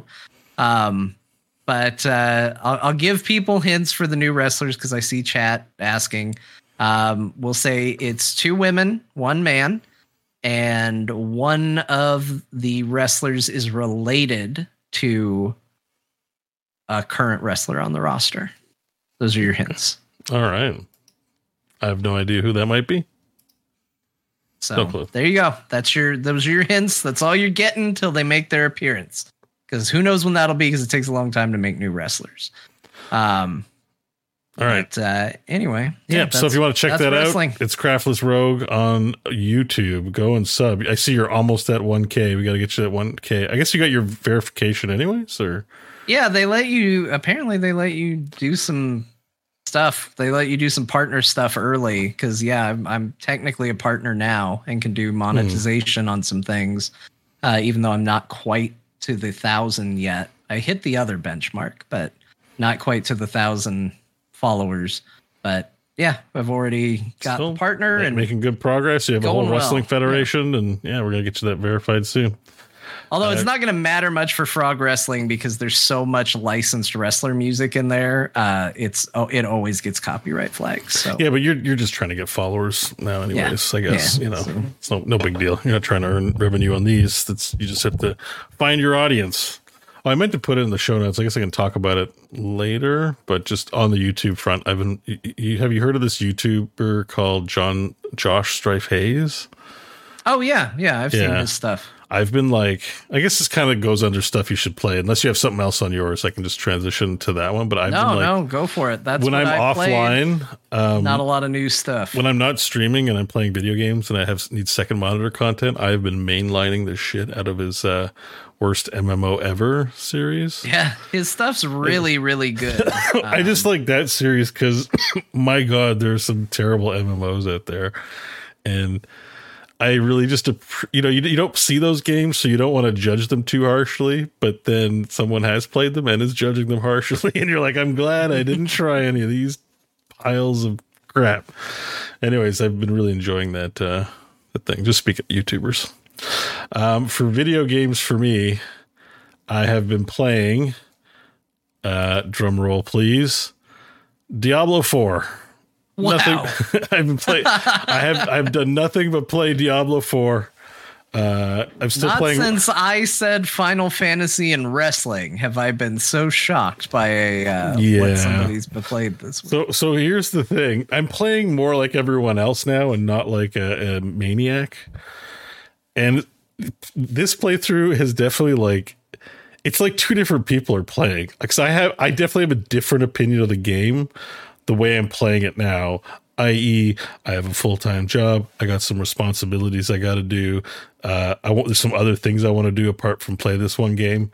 Um, it takes way too much time to I, I realize you're not just supposed to hit 100 and go to end game 50 is the end game but you know for that carrot on a stick of going to 100 it takes a long damn time when you're playing it in small doses like this like it's almost like it's almost like it, it's like a, an off ramp for the game where i'm just like oh this game's clearly not made for me like i can play the campaign and then be done with it Um, so I don't know where seasons fit in. If the bro, if it's like D three and you can crank out max level in a weekend, that changes things entirely. Then like okay, but um if like base game where you, you gotta, it's really like they weren't kidding about hundred to one hundred and fifty hours on the uh on getting to level one hundred. Uh, doing that four hours at a time on work nights, you know, like it's just like I, I'm playing the rogue now, and I'm like, I really should be playing other games. This is like not like I'm having fun, and it's okay, but it's like it's it's just a lot of evenings uh, to do this stuff. So that's why I also say like I'm pretty sure D4 is going to be down to that's like people with ARPG syndrome are going to play this game because they have the time and the dedication and don't miss out on playing other games. That's the one thing I, I, I always like puzzle over with a lot of these like content creators that are ARPG guys. I know they have their audience and maybe they're making an okay living at doing it, or in some cases maybe really good. I just don't understand um, how they're never like, I need to play some other shit. because it's not it's not that like heroes I get like a new uh, uh every match or any MOBA or even like a TCG like every match is like a new experience. There's something fresh about it. There's unknowns. Every nightmare dungeon is like, you know, there's some modifiers. It's the same stuff. It's also like you run into that problem in high levels StarCraft 2 co-op commanders when you've like mastered all the maps. Like it's just repeating the same stuff. Sometimes it, it like I think with long breaks in between, it gets interesting. Or like Hades, where your run is definitely different each time to some extent, or like other roguelikes that you have to approach the challenge with what you have. I feel like Diablo 4 is like this is a 150 hour long roguelike because you don't know what items you're going to get. So you got to try and you will have your target build, but then you're going to use items based on what you get. So like for Rogue, I've like pivoted entirely to Skyhunter, which is actually like kind of a bad bow, but it's like a weird build around me bow and it's not doing that bad, but that part is fun. It just takes too many hours. So I think that's with the season. I, I really like that they said potentially broken stuff. That was actually the best part of their presentation, uh, because that means maybe I can play the game in 20 hours.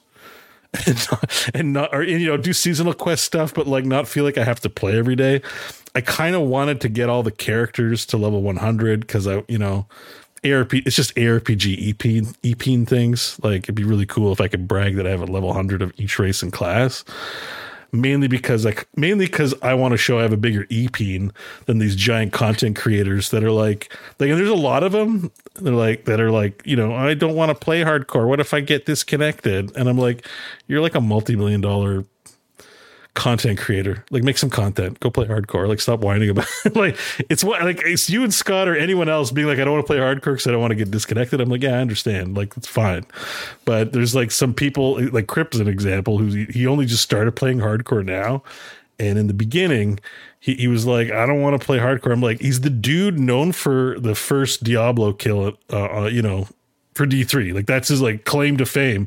And he's like, I'm just like, you're sitting here and like, I'm not to play Diablo 4 because I'm scared of getting disconnected. I'm like, what kind of legend are you? Why are people giving you money? Like, just try and fail. And which happened anyways. He got killed, I think, due to actually, it wasn't a game bug. He actually got killed due, due to mechanics in the high 80s when he, he's eventually gone there. So, I'm just all I'm saying is I'm a little disappointed in some of my heroes that like played D3 who like chickened out on D4. That's like who I'm calling out specifically. It's like some of these guys who like You're play notice. They play games all day. You could have done it. Like if I have my ass can get to level 300, you could have tried to. And so I you know I want those people to stop feeling like they can exempt themselves from the effort. Um, but certainly if you're working for a living or you just don't have the time to like make that kind of grind and it's going to be 100 hours, it's not worth it. And that again to our conversation, that makes me feel like this it's going to be a dead game. People are going to come back, play a little bit, and piss off. So I hope it's uh I hope it's um the leveling process is much faster in the season. Because the other thing seasons do too in D three is they increase the drop rate. So I feel like there's already pretty good drop rate in high levels, but hopefully there's you know those uniques that only one person in the world has ever gotten, like six of them. That's Yeah. a, that's a little it's a little ridiculous. It's a Yeah, little- I think that's extremely stupid. Like I I don't know to me those sorts of drop rates serve a, an idea more than it serves a player base. Like is it cool to think about an item so rare that only a few people will ever get it? Mhm. Yes. Is that cool to be a player of the game where that's a principle in it? No. Like it's one of those things where it's more compelling as a thought experiment.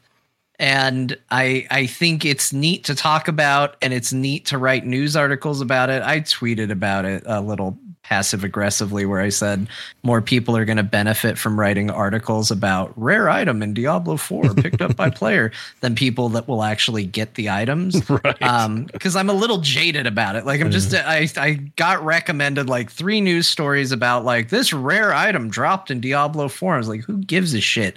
Like if you're gonna make an item that's so rare that almost nobody sees it, that to me, when I hear that, what I hear is don't worry about it, that item's not in the game. yeah. Like just don't think of it as an item. And if you're wait if you're wasting some of your itemization on something that might as well not be in the game, then you're doing exactly that. you're wasting your itemization. Yeah. And it comes back to that feeling of this game kind of feels shallow at the end. And if it feels shallow, what would help that? More items, not items that have such a low drop rate that only a handful of people are ever going to see Yeah, them. Uh, even in my my initial run, I really wanted temerity, which isn't actually that rare, but I never got one. I got like a hundred of the other common uniques, but not one of those ones. I got one on my rogue finally, like last night, but um, you know, I had to make do with something else. But that was kind of annoying. And but in particular, I wanted grandfather, which is a good two hand sword. Uh, which I think only two people in the world have gotten. But like on my run, I was like, oh, any minute now, I'm, I'm like level 98. I'm pushing like 101 dungeons. Like, got a high drop rate. We're gonna get grandfather, right? And then you realize I'm level 98. Like the build, this is the build. I'm not playing past 100. Like, Yeah. who cares if it drops? It's almost pointless. So I kind of hope they jack up the drop rates for seasons like they did with Diablo 3. Um, that was definitely a thing for D3. So I don't see why they wouldn't do it in D4, but I don't know if they talked about that today. But um, the other thing I wanted to comment on is I completed all ta- I've 100%ed the renown list, every side quest, um, every side quest, every altar, every stronghold, everything all done. I've, I've, I've full achievement on the rogue. Uh, I haven't done full achievements because there's other achievements, but full con- like I, there's no content I haven't seen except for the cow level, um, Yeah. which does not exist. But um, apart from that, uh, you know, I did the by three they come, which was kind of a neat thing. Sad they didn't play the. Is the trailer played at launch of the game? I felt like maybe they should have could have shown the, that that trailer in the game at that point, but it's still cool to go to that zone. I got Uh, it. Yeah, I think it opens with it. If uh, like on a brand new game, I think it opens. I got to say, big time feedback in case any D4 devs they probably already heard this, but for the quest tracker, please give me a list of quests I've completed. Because one of the most annoying things is when you're down to the nub or two or three, and some of them come from random drops. I have no idea what zone to go farm in. I'll go look up a list on a third party site, but I spent time in a few zones just farming mobs, going like, I think this, I got the, I, I don't know which one I completed. I better go to this other zone in case I'm wrong about it because I have no idea what's finished. So we need a way to know what we've done and not done, if especially if we're going to go through the roster or the the, the quest list uh, every season. Um, yeah, and right now I'm just I'm contemplating whether I'm going to play a new game in the weeks leading up to Baldur's Gate or even season one versus I kind of have an appetite to go like do some achievements and stuff. Like they're not that hard, most of them. The only hard one is getting 10 kills in hardcore PvP. Um, like Yeah. I'm like, Yeah. that one's that Seems one's an challenging. I, I'm very tempted to cheese that one because I am a content creator, just to be like, all right, guys, roll some level ones so I can get my achievement, please. Everybody help me. I'm, I'm, I'm very me. tempted. I also need teammates for Elixir, but there is the Lake Runners uh, softcore clan. I think I'll go in there and just buff people. That's not that bad, but I- I'm going to need some. I just I, I don't I, I I think I want to earn them legitimately, but I don't want to earn them legitimately. I kind of just you know I don't think I I think I'll have to cheese that one. I mean, a kill is a kill, right? Yeah.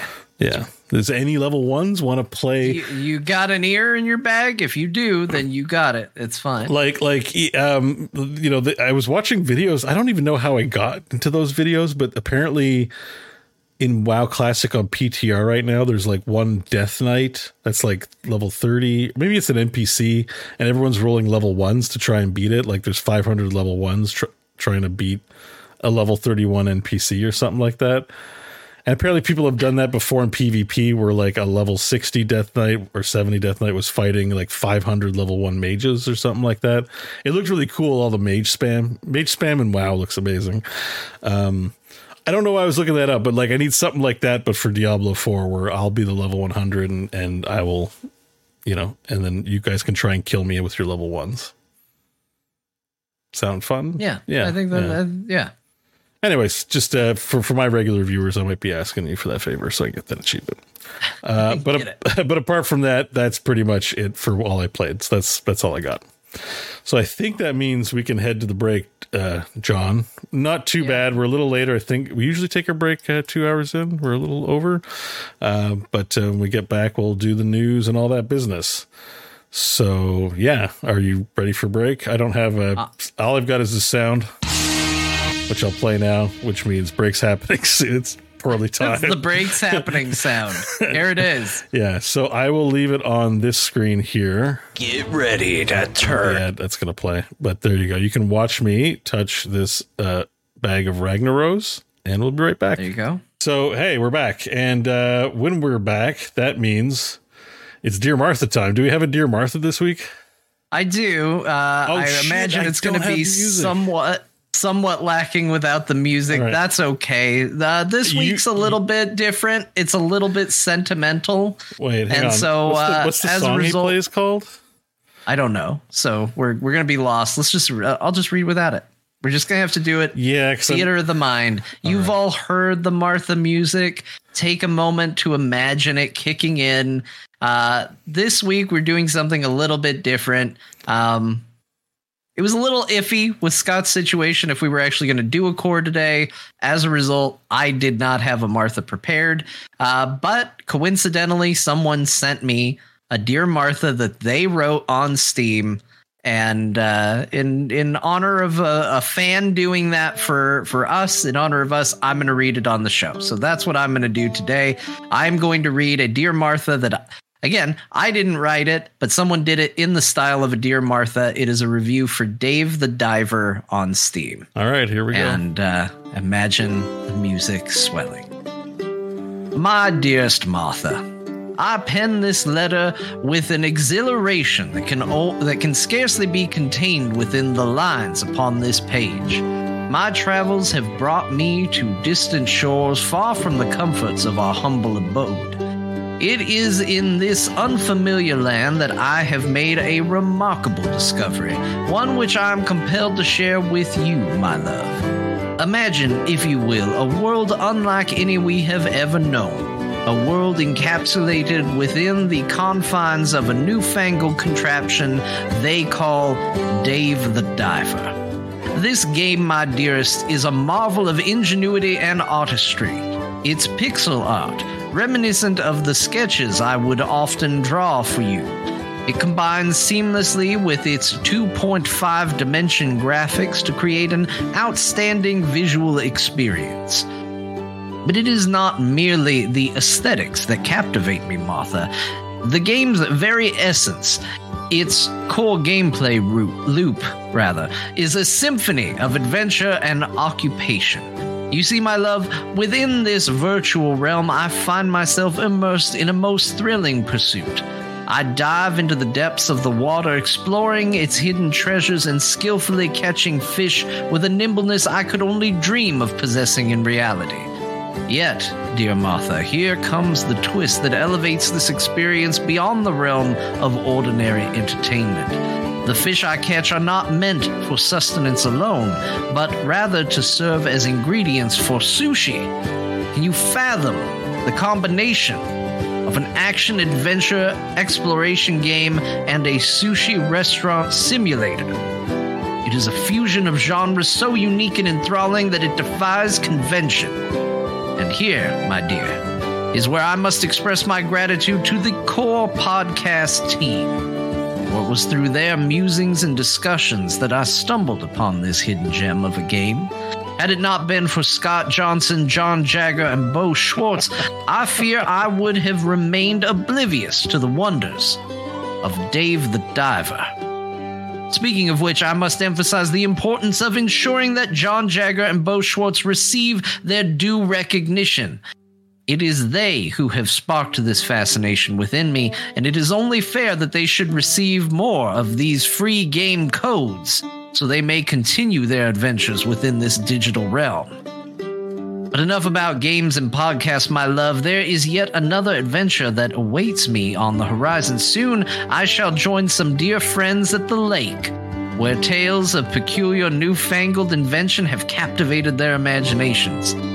They speak of something called a lake run, a method of utilizing the water closet amidst the natural splendors of the outdoors. The stories they weave are as intriguing as they are amusing, and I cannot help but anticipate our forthcoming excursion with great excitement. May this letter find you in good health and spirits, my dearest Martha. I await your response with bated breath, eager to hear your thoughts on my newfound digital escapades and the tales of the lake run that lie ahead. Until we are reunited, know that I that you reside always within the depths of my heart.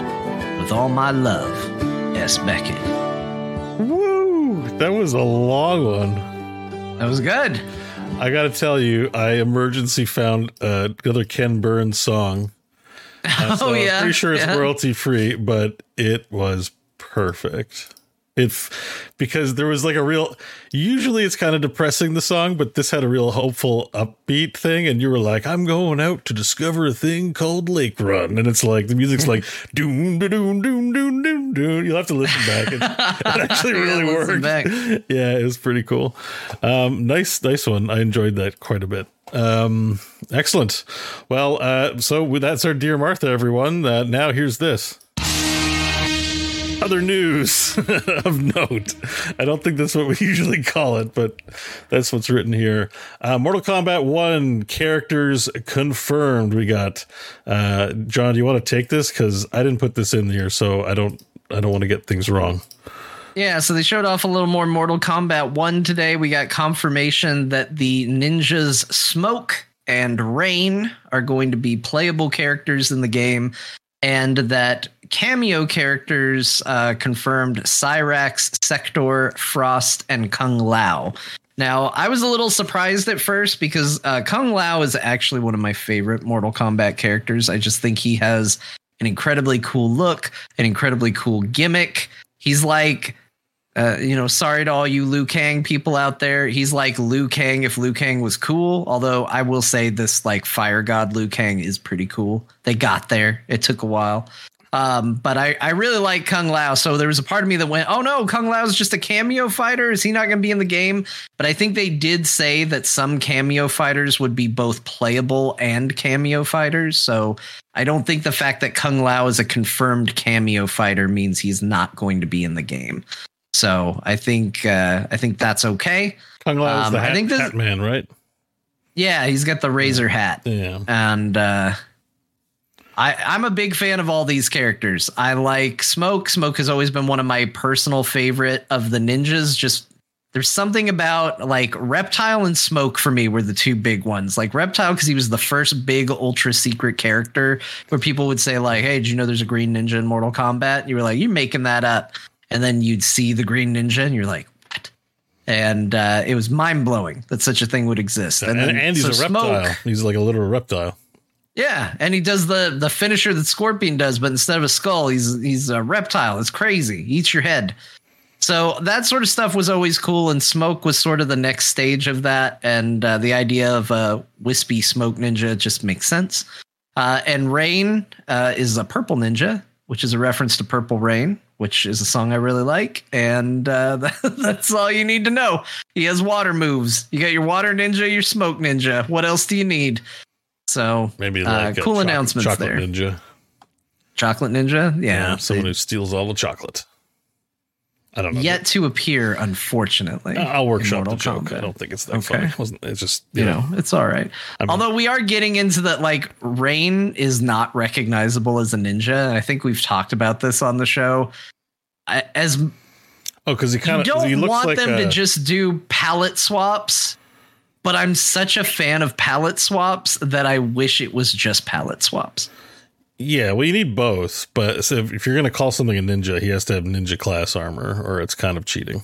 Like, Yeah. is he the guy that's dressed like an acolyte that I'm seeing here? I think so. 'cause he has Yes. rain effects. Yeah, he, Yeah. he looks like a guy killing Diablo Four, like a cultist. Like, he looks cool and everything, but you know, I'm not getting ninja vibes from it necessarily. Yeah. Yeah, I don't I don't I you know, it's fine and I'm sure there will be a version of his costume that is palette swap ninja. We don't want to be But- ninjutsu gatekeepers here, but if you, you know, there are standards. there are standards.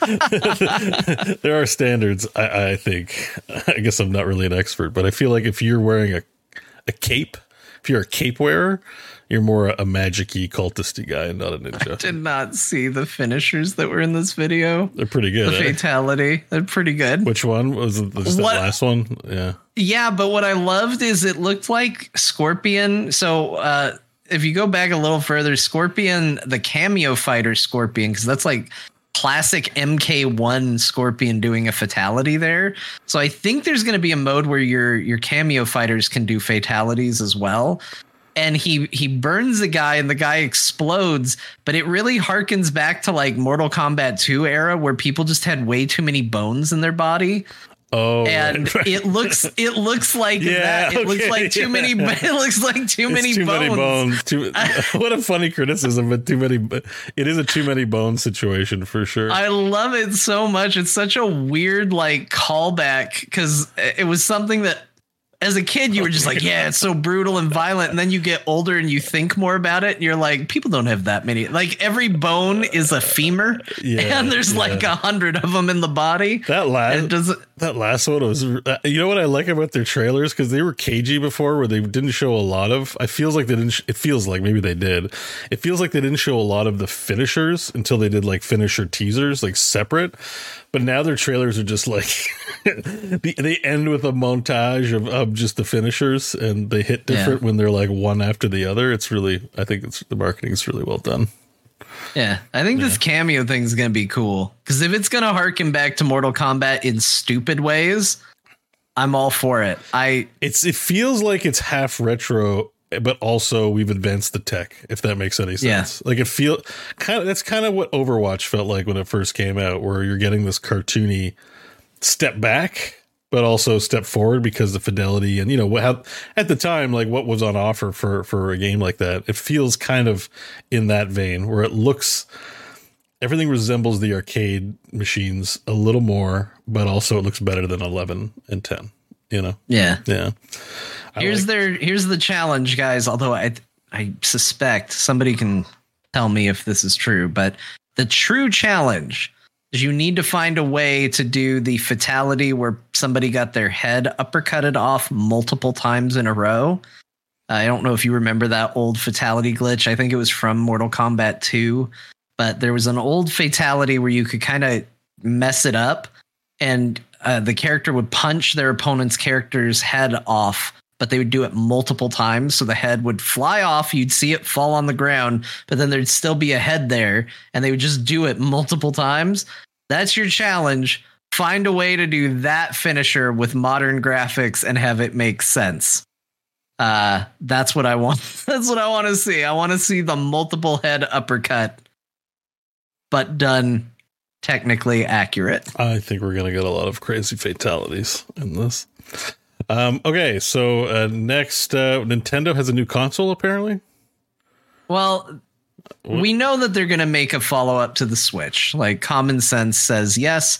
Nintendo has confirmed it to Right. it, to exist that it's something they're working on. They have not officially announced it, but Nintendo does have a developer facing portal where it is private. You have to be able to log in as a Nintendo developer, but Oh, pictures have emerged that there is now a new Nintendo platform Oh. on there. It is listed as the NX2. are there pictures? Uh, I didn't even know there were pictures. There's not pictures. It's just it's a screenshot Oh, of like where it lists what system you're developing for, and the NX2 is now listed as one of the platforms. Okay, there's a little Um, hint though here about it, right? Um, from what To a I'm degree, seeing. yeah, because it still looks like the Joy it's the Con same controller. Like, so I'm just looking at a picture where it says developer support. It says it has the same icon as the Nintendo Switch for the Joy-Cons. Yeah. Because like 3DS looks like a 3DS, Wii U looks like a Wii U, but Switch and NX2 look identical.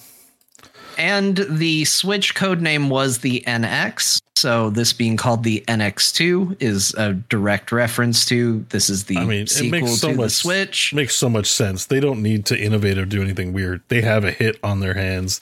They just need to make a better hit.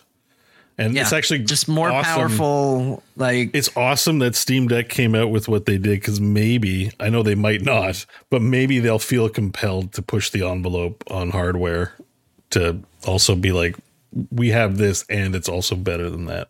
Stop It sure would be games. nice, right? Like it would be nice to feel like Well, it's not just that it's a I- competing device; it's a competing. Like if I was a you know a jerky Nintendo guy, I'd be like, it's a competing piracy device. Like I would Yeah. view it, I would view it that Steam literally, like Valve, literally made those damn Americans, literally made a device that enables piracy, and we can't do anything about it. But we hate them, so we're gonna beat them. You know, the only way to get through this is they can't like take that off the market. They can't uncap that. I, you know, they I'm sure their lawyers are watching like a hawk for where they can because I know there was some issue with I guess an image that was displayed once in their marketing or something like that for an emulator. But um they certainly can make a better product. you know, like that, that's Yeah. that that's like an option open to them. So I hope they do that. Uh, Yeah, I agree too. There we go. NX2, everyone.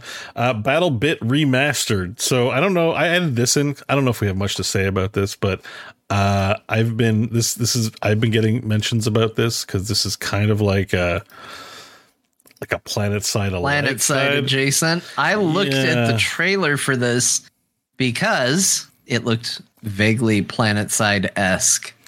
Like I guess it's what it does is it has a lot of people per server, and it's kind of like a chaos thing. And it's it, I, I, my understanding is it's a pretty indie team that built this, and they put out a remastered version, and it's it's sold two million copies, and people are playing it like gangbusters. And I'm having a little bit of FOMO because I've like got other things to do, but like this is kind of this is this there's a real hotness to this game right now, and um anyway, it's always notable. We don't usually do like this game sold this many copies, but always notable when an indie, like a small group of people, hit really big with a game. So, um, Well, and just- this ties into something that we've talked about. Like, uh, again, I, I think it's unfortunate that it got so tied up in frame rate issues, but this was tangentially connected to what we were talking about with the frame rate issues because one of the things that that was all tied to was the fact that games are getting so damn expensive to make, in addition to how long they take to make. And when you see a small team put out a game like this, this is what I'm talking about when I say the game industry is in trouble. And there could be problems down the line with our desire to constantly push beyond the means of even our systems and what's financially reasonable is you have companies, little indie dev teams making stuff like this that are selling incredibly well for much less of a budget. They're doing it under the noses of the bigger developers because they can get it done faster, even with fewer people. Because at the end of the day, it isn't just about graphics. Like people want these video games, they want these experiences. And it's not as important if the gameplay is good that it's the best looking thing ever made. And there's a lot of frustration in AAA studios that this game not only came out, but is doing as well as it is because they want to be the ones that are making this. And this is capturing that audience in a fraction of the time for a fraction of the money. And it's getting all the attention and all the all the glory, as it were. And this is the problem. This is why we need to be more willing to rein it in on our expectations for AAA. Even though I don't think that will ever happen, it's why we need to because these sorts of things are going to continue to get made and continue to be popular and that's good for us playing the games, but AAA development is going to keep losing to stuff like this. It's just going to keep happening. it really does remind me of Planetside, which is like a game of that scope is pretty huge for. I think it's three people. Like Ziggurat in the chat saying three people, and I think I heard that too. So I, I just feel like um, it's funny that you say this. There was an article on PC Gamer that I was reading that isn't in the show notes, but they were talking about there's an ex dev. It seems to be a thing now where ex devs from companies uh, go on to have mild hobbies as YouTubers, just doing tell alls. So there's an ex dev from Carbine or Carbon who did Wildstar, ta- like dishing about like what happened with the about that MMO.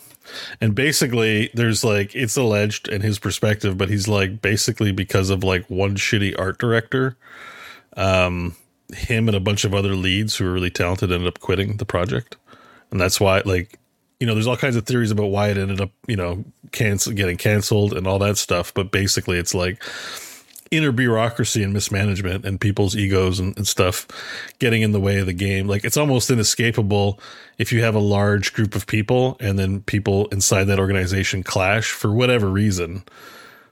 It's just hard. hard the, the games are hard to make to begin with, right?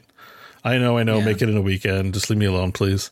But like, but like, you know, these are like large scale projects. They do take teams of people, and when they're not getting along because they have other priorities that don't relate to the game, that are just a part of being in a big business, um, it's no wonder that like you know something like Redfall could come out, right? Because everyone's like, yeah. I did my job.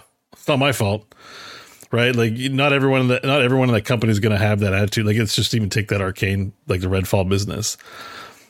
Like everyone there knows what state it shipped in, and I'm sure not everyone's going to be like going to have that altruistic. Well, I was part of the problem because I was one of the developers.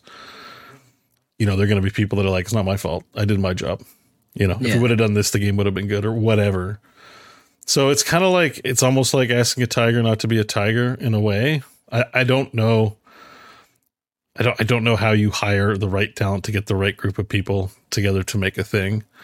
Well, and it's also tricky because, you know, it's always that joke debate. Our video games are I don't think that really matters. Like I think it's fair to say that making video games is an artistic endeavor. It's going to intra- to attract maybe not universally, but it's going to attract creative, artistically minded folks and creative, artistically minded folks are known to be somewhat stubborn and set in their ways.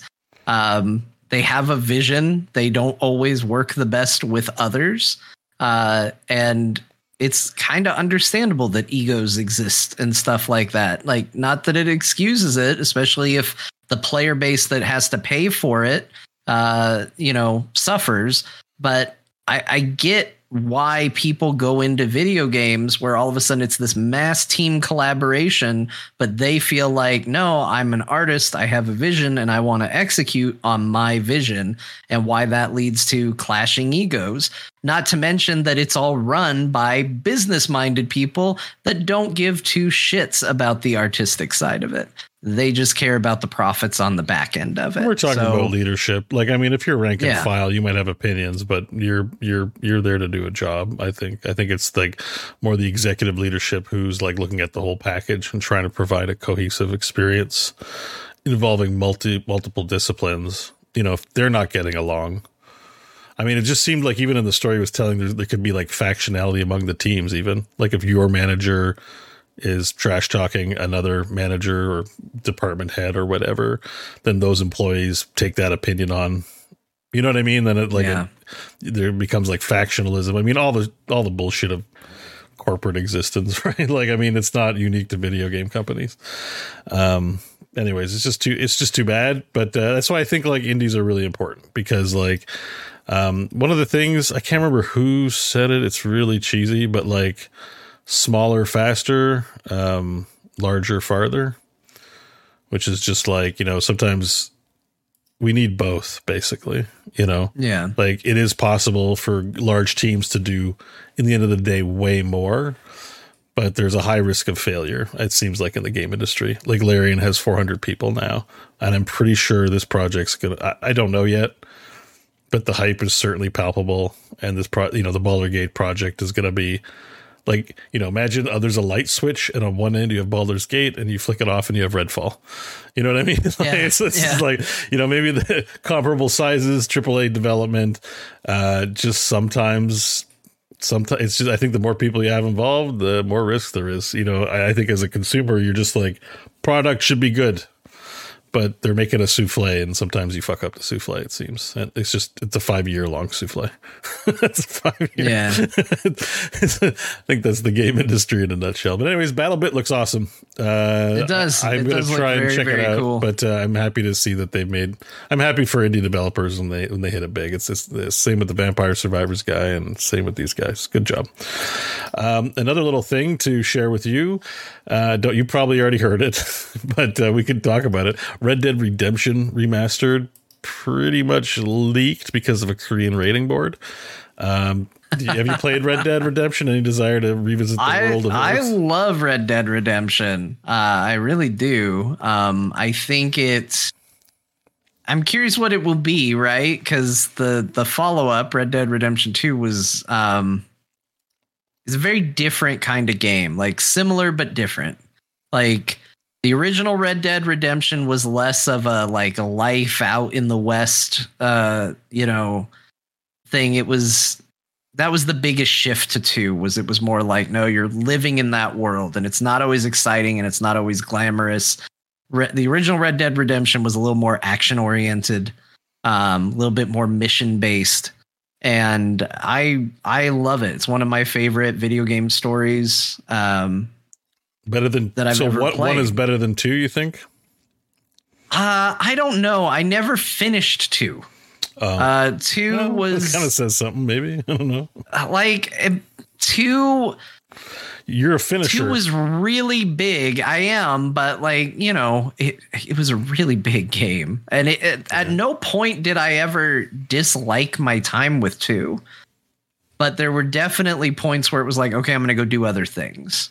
Um, and it was always that game that I'd go back to, but then it's like, ah, but I'm in the middle of this really long game. It's a hard game to put down and pick back up again, I think. And it's a very long game and it's not always a fast paced game which as we talked about with final fantasy that's fine with me. I it doesn't have to be all the time. But i do get in that mindset of if i'm going to go back to it i need to start over. Oh no i'm looking at 30 hours of really slow build up that i already played to get to the stuff that i haven't do i want to do that That's my The Witcher Um, Three problem. yeah actually that's a great example witcher like 3 100 hours phenomenal in, game and I'm not finished the main campaign. And uh, do I start over? Because it's been four years. I'm just like, uh, you know, I kind of want to start over, but also I don't. So remaster though, any interest in this? Because they're just going to use the RDR2 engine. Like you, I got it. You know, because there's enough time between both games. I got to think it's, you know, do you want horse balls? Yeah, yeah, Yeah. I do. Yeah. Yeah, I think I, I think I do. Might be a good excuse for me to get into the franchise too. Um, I see people already quoting the Tenacious D song and bless you. It's not a game at all. It's like Shakespeare. yep, that's Wow. that's right. That's that's that's in the video game song that they did. Yeah. Yeah, yeah. No, it's a, Um, it's a it's a it's a high. It's it's definitely one of the ones that's in like best of all time games. The RDR franchise. It's just got a really fulfilling, complete story that like was really like it just landed on every front for me. Like all the beats of that story really worked. Um and it has a very powerful ending.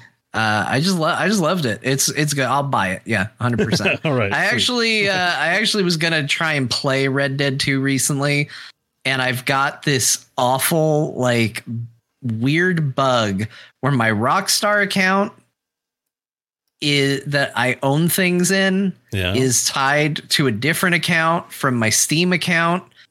And like they don't communicate back and forth. So I can't play any games that are Rockstar games through Steam. Oh, it's weird. like linked to the wrong account and I can't unlink them. It it is Final Fantasy 14 levels of like what the hell is going on with the account linking on this thing. It's awful. I hate it. And uh, I I don't think they're incentivized to fix it because I think they're like, well, we'd rather you just play through the Rockstar launcher anyway. Um, so there's no easy solution that I was able to find. So I that's why I didn't play it uh, anymore. But I have been Mm, That's- itching to that get back. sounds shitty. That Yeah. sounds shitty. Oh, they need to fix that.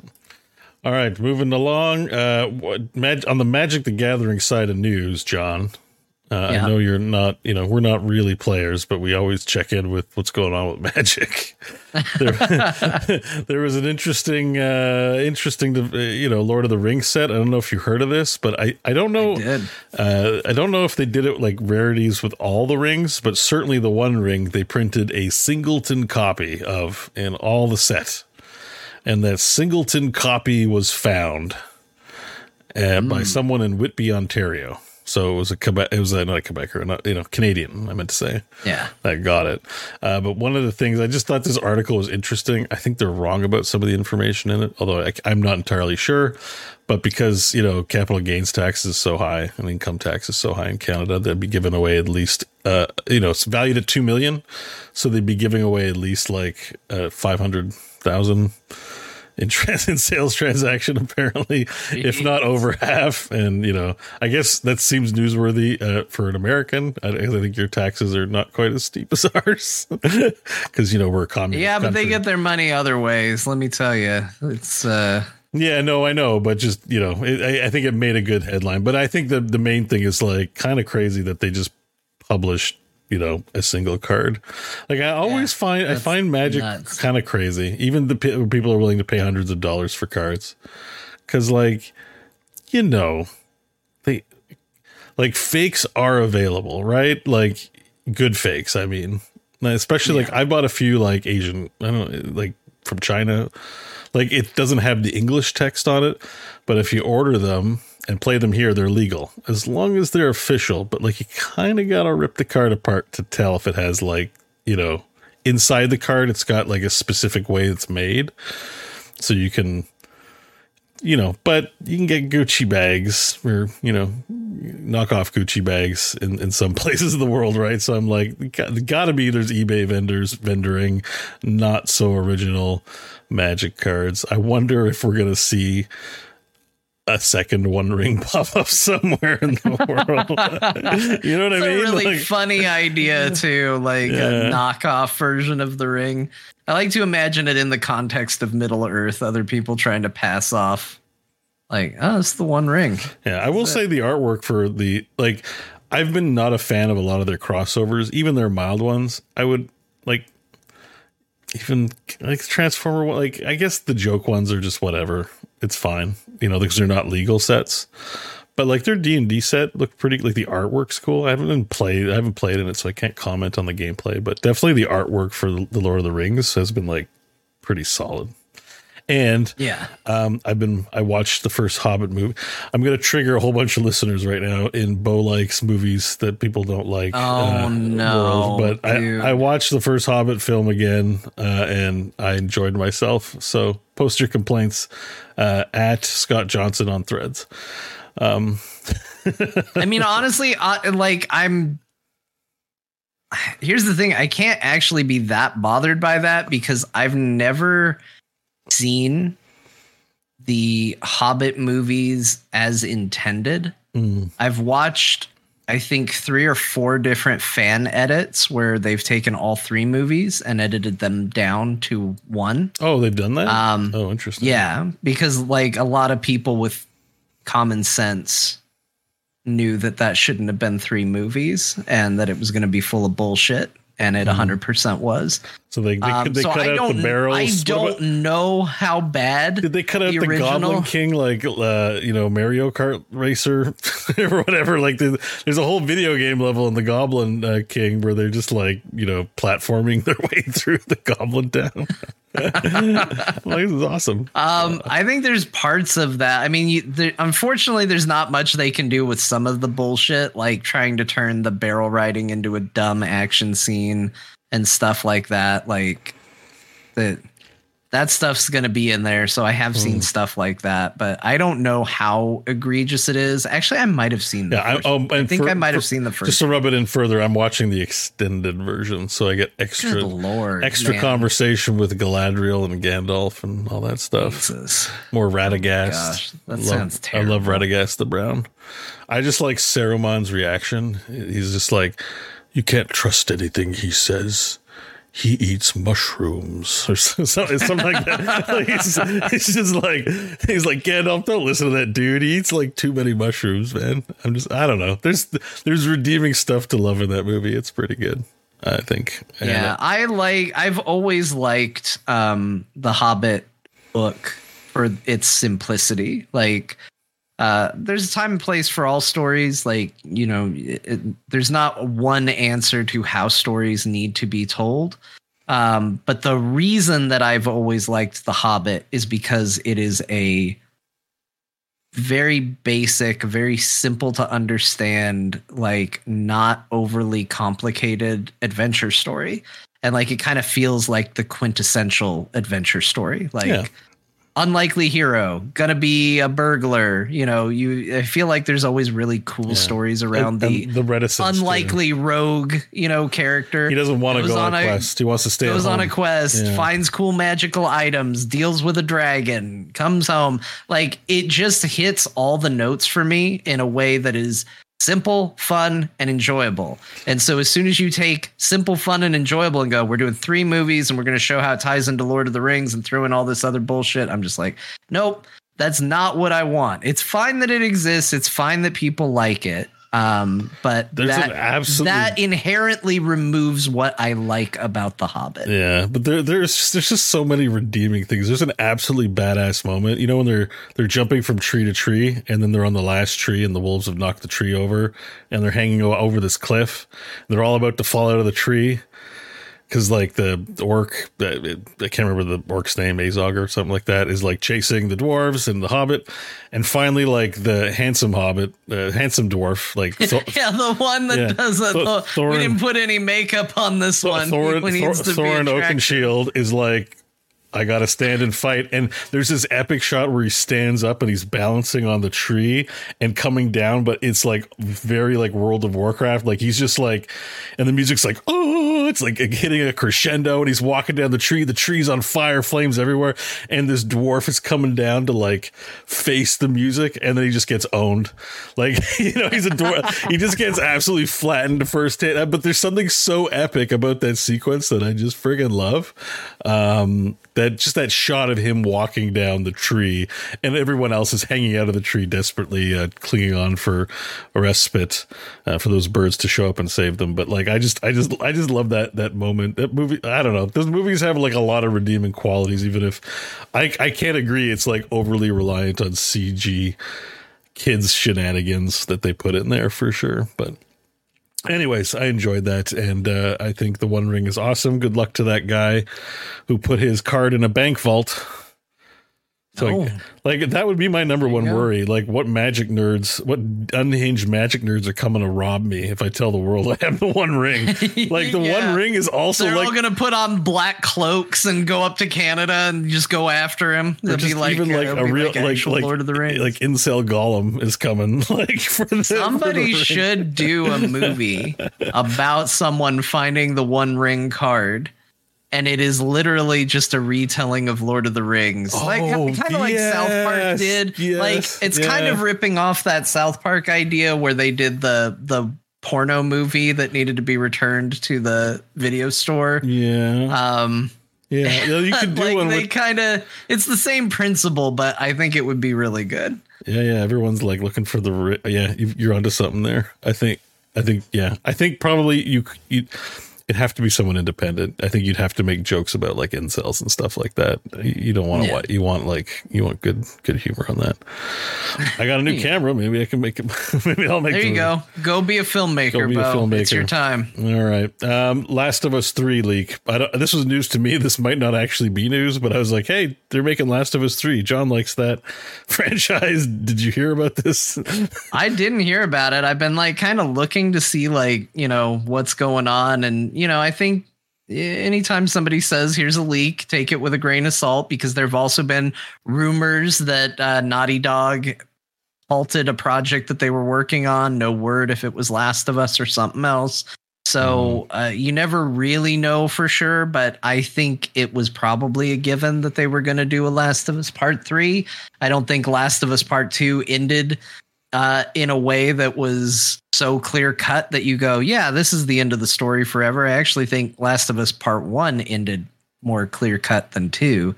So I would be surprised if they didn't go back to it. But according to what Eurogamer says, it looks like um, it looks like while it might tie into some of the events following Last of Us Part Two, it might be focusing on new characters.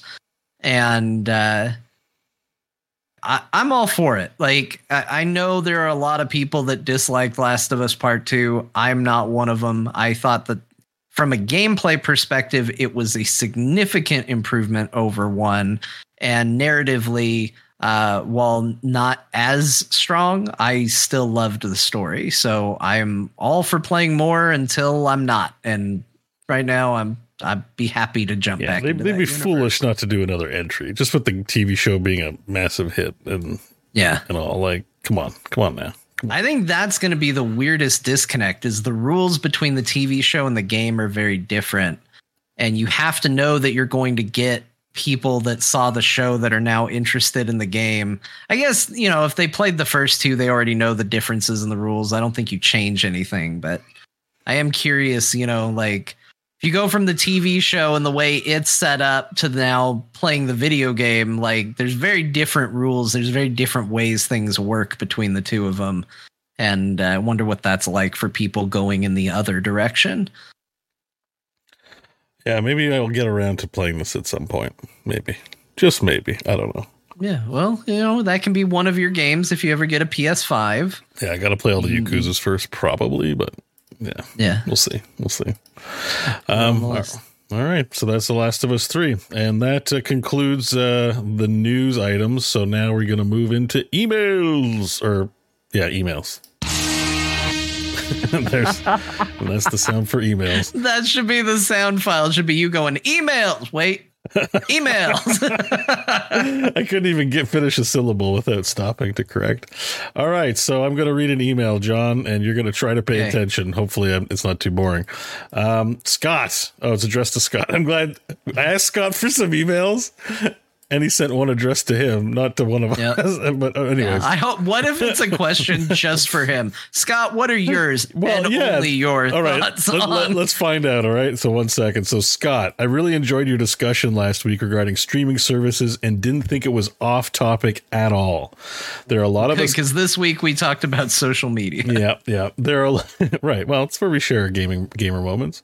There are a lot of us casual gamers who don't necessarily have the time to do a deep dive into the games we'd like to, and enjoy watching people play games on streams as a way to butter that cheese, as you might say. it's a, I think it's a Scottism. Do, wait, do you butter cheese? You're you're the cheese expert because you make cheese crisps. All right, we'll figure that out later. I will say that listening to you three discuss games has really increased my motivation to play more games. I do find that I'm hitting a wall with my current computer setup. I know Beau mentioned building a new comp a while ago and was wondering if he posted his parts list anywhere. It's been 15 years uh, since I built a new computer. I'm looking for information. Frank Worley. All right, it's kind of addressed to Scott, but I feel like But it's for you. But yeah, It's it's, for me. email. Yeah, so good job, Scott. I'm sorry for the preemptive criticism. I was wrong. Um, but yeah, so I did build my own PC. Uh, what I did was, uh, first of all, um, their Linus Tech Tips has a pretty good video how to build a computer A to Z. It's like an hour and a half long. Watch the whole thing. If you got a family, tell the family you're taking a night off from them. Lock yourself in a dark room, watch the video, study it, learn it, and then anything you have questions about, go learn deeper. Uh, my parts list is available on my Twitch page. Um, I guess for everyone's benefit, I can quickly run through it. Although I'm going to try to be quick about it. It's like I basic. Well, should I do that, Jon? Is that wise? It's up to you. You Yeah. rattle it off quick. I'm looking at it. I think I can I'm rattle on it the Twitch quick. page right yeah, now. yeah. So I have just a. I have an i7 uh, twelfth generation i7 Intel Core, uh, the 1270K, which I think the K means it's possibly overclockable because I'm in the fiction that I'm going to do overclocking, even though it's not necessary, and also You always tell yourself that. the new C, but the new CPUs are so insane. Like it's also just not necessary. They have these things called e cores as well as regular cores that e shit. Whatever it means, it processes instructions that much more efficiently. Um, I the motherboard I got, so I went with DDR4 RAM. DDR5 is probably the new standard, but DDR4 still has a pretty long lifespan left. It's also a lot more affordable. I was able to get more RAM because I wanted overkill on RAM to do video editing. Might not be what you need, uh, but I got an Aorus Elite AX DDR4, um, so that was compatible with my 64 gigabytes of Kingston Fury CL16 through 200 megahertz RAM. And that's because RAM at the time I bought it was crazy expensive. DDR5 may still be expensive. So it just depends. That's a trade off decision you'll have to make um, when you're thinking about motherboard and RAM. Um, if you 16 gigs will probably suit you just fine, and maybe you can go with DDR5 and 16 gigs. Um, depends on your your overall uses as a content creator. I wanted a powerful PC. Um, two terabytes NVMe Gen 4. So hard disks are no longer hard disks. They're basically little chips you just step into the motherboard. So just uh, think NVMe is what you want as uh, two terabytes, as much space as possible for the modern gamer. You're looking about 300 bucks there. I got a Noctua air cooler. I don't have liquid cooling because, and I love that Linus Tech Tips uh, is also super against liquid cooling. He loves the Noctuas, and they're e- way easier to install.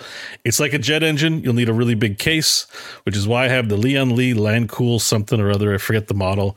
Just look for large ATX cases. Um, I have a GeForce 3060. I mean, graphics cards are commonly discussed, so I feel like that's not too complicated. I would love to get something better, but they were still expensive at the time I bought them. I think they might still be. There was no 4000 series. And I got a thousand watt EVGA PSU. That's pretty much it, man. And then you just plug all that shit in, and then it works. And then I bought a monitor later. You hope. Yeah, but like watch the Linus Tech Tips video, and then just keep researching parts. Maybe those aren't the parts you want. I I like spent a long time with the new camera I bought, looking at Canon. I think it's like R50, and there's a Sony Sony A6100 of the popular content creators at, at like a, an affordable like an entry point camera range for mirrorless, which is like 800 to 900 Canadian. Um, I randomly stumbled on the Nikon because of a sale that brought it from a thousand to the nine hundred dollar range. Still a little higher, but like you know, and then I'm like, okay, I need to watch like fifteen YouTube videos of detractors and positives. That's why I'm a big proponent of YouTube. As soon as I decide I'm going to build something, like I'm not pulling this shit out of my ass. I'm like watching and studying. But again, I'm 40 and single and have very little in the way of very little in the way of like family responsibilities that prevent me. You know i don't have uh, uh, someone who uh, i'm like listen i cannot spend time or do anything you want me to do because the next five hours i'm watching tech videos. This is important okay so i don't know what to tell you there's kind of no cheating if you want to build yourself that's why people like to have pre-builts because they don't have time to do that and that might be you too so don't shy away from it uh, that kind of thing if, if you really think it's uh, better for you um yeah Anything to add, Jon? I kind of no kind of one manned it, no. but okay. I uh, I have built my own PCs in the past. I haven't for the past two, um, for much of the reasons you said. But uh, yeah, Yeah. I mean, it's not it, it's intimidating, but it's not that hard. yeah. And uh, if you are building your own PC, use um, PC Part Picker, and then like you, you know research things, learn learn the terms. If you if you are going down that route, real recognize it's like part hobbyist, so you have to want to enjoy doing it. Don't just go in and inspect. I'll get a good deal just because I'm deciding to go this way because you will have some work to do. Okay, next uh, texts. I don't have a text. Uh, hey, core crew, love the show. This question is for Beau. Sorry, Jon. Is, my wife and I are. Well, it's weird. It's for me, but it's about frog wrestling. My wife and I are huge fans of frog wrestling. After watching the latest free preview, my lovely wife noticed Beau is wearing a black VR headset and is wondering if Beau feels his wrestler has more power in his traditional white headset or with his black headset. Keep up the good work. Frog wrestling is stupidly entertaining. Anon listener. Uh, well, there, this is a this is a dicey question. I think It is true. I, I, really gave do not for an want. alternate costume. I gave you a black headset. So Yeah, that, that I mean- that's a good notice and a good observation, and I like that somebody saw it. so headsets only come in two colors, right? You got the white ones, like the Quest, mostly, Yep. and then you got the black ones, like the Index and the Vive and stuff. I kind of don't want to attribute pros and cons to things that are white and black, lest uh, these kinds of analyses get taken out of context. You know what I mean? So I'm just Uh-huh. Going to say all VR is good VR. And uh, you know, I'd be just as happy with a Quest on my head as I would having an Apple, uh, whatever it's called, Apple You're Face. saying it was an aesthetic choice. It was not a power. Yeah, choice. I think sometimes maybe it's more like, you know, the symbolism of like white and black in Chinese culture. I think it's not all Asian cultures, but I think it's Chinese. Maybe it's Jap, might be Japanese. White is the color of evil. Like if they made Star Wars Darth Vader be all white, right? Like that's the color of evil. Um, so it really is like an American, you know, black being more badass. Is a very an American like centric idea, I guess, or Western world idea. Um, the idea of an all white Darth Vader has lived with me for a long time Yeah. because there was a, a comic book series called Star Wars Infinities where basically they would take uh, the Star Wars story, they would change one detail and then show how the story would have been different if one thing had gone differently. So, like, there's one where uh, Luke dies on Hoth, like he dies of his Right. wounds and freezes to death. right. Um, and it's kind of a story about, you know, like Leia taking up the mantle and stuff like that. And I don't remember which one it is, but there is one where Darth Vader, much like he does in Return of the Jedi, turns on the Emperor, but he does not die from his wounds. And you now have the Dark Lord of the Sith. Uh, He's now a good guy, and he wears the same. At the, when he shows up at the end, he's still dressed as Darth Vader, but he's in all all white instead of all Oh, black. oh, some- and I always thought that was the weirdest thing in the world to me when I saw it. It was so bizarre. It's just kind of lived in my in my head rent free. so there's a depiction of I that, saw then. that. White Darth Yeah. Vader. Yeah, it's really weird. It's from this comic book. He's just Oh, storming there's in. even a toy. I'm seeing a toy here. Huh. Uh, Yeah, no, I mean, it, it definitely, for me, it doesn't looks hit. extraordinarily wrong. Yeah. I just look yeah. at it and I'm like, somebody didn't color in their coloring book. Not Yeah, right. Not not a fan. Not a fan of White Darth Vader for sure.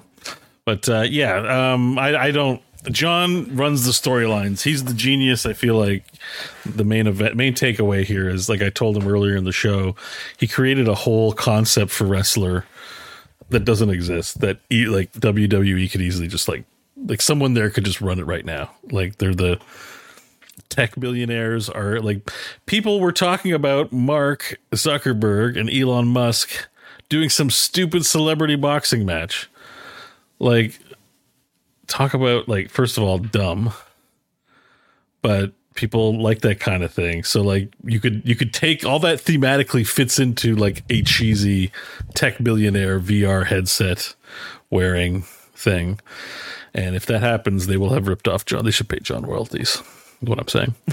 Yeah, there's no difference. All v- as uh, as I said earlier, because Omega Nine reminded me. He said, "Wait, did he just say all VRs matter?" Yeah, all VRs matter. That's hashtag all VRs matter. It's not the uh, no no when you're talking about VR headsets. Um, it, it doesn't matter how much screen door effect. It doesn't matter how pukey you get. All VRs are equally important in my eyes. All right, I think that answers that, Yep. and I think that uh, we're pretty much Jon. We made it, and we might have We even clocked in two and a half to three hours on a show. So I thought it was going to go quick, but you know what? I think that's like. You know, trying to trying to say the sky I is think green. I think it's a, determined that it's not just one of us that's the problem. Yeah, it's all yeah. of us. We'll see. We'll see next week what happens if if Jon, if Scott and I clock in clock in early, then we'll be having a we conversation with you the week after. We'll be like, We listen, this- know. But uh, one sample size is also not definitive too, because sometimes we do short shows. I think I think we've clocked in a short one every now and then. But uh, all right, I'm going to do the end of show uh, business uh, here. Uh, so if you enjoy the show, we remain commercial free, ad free, giving you the free business every week, putting the content out there for everyone.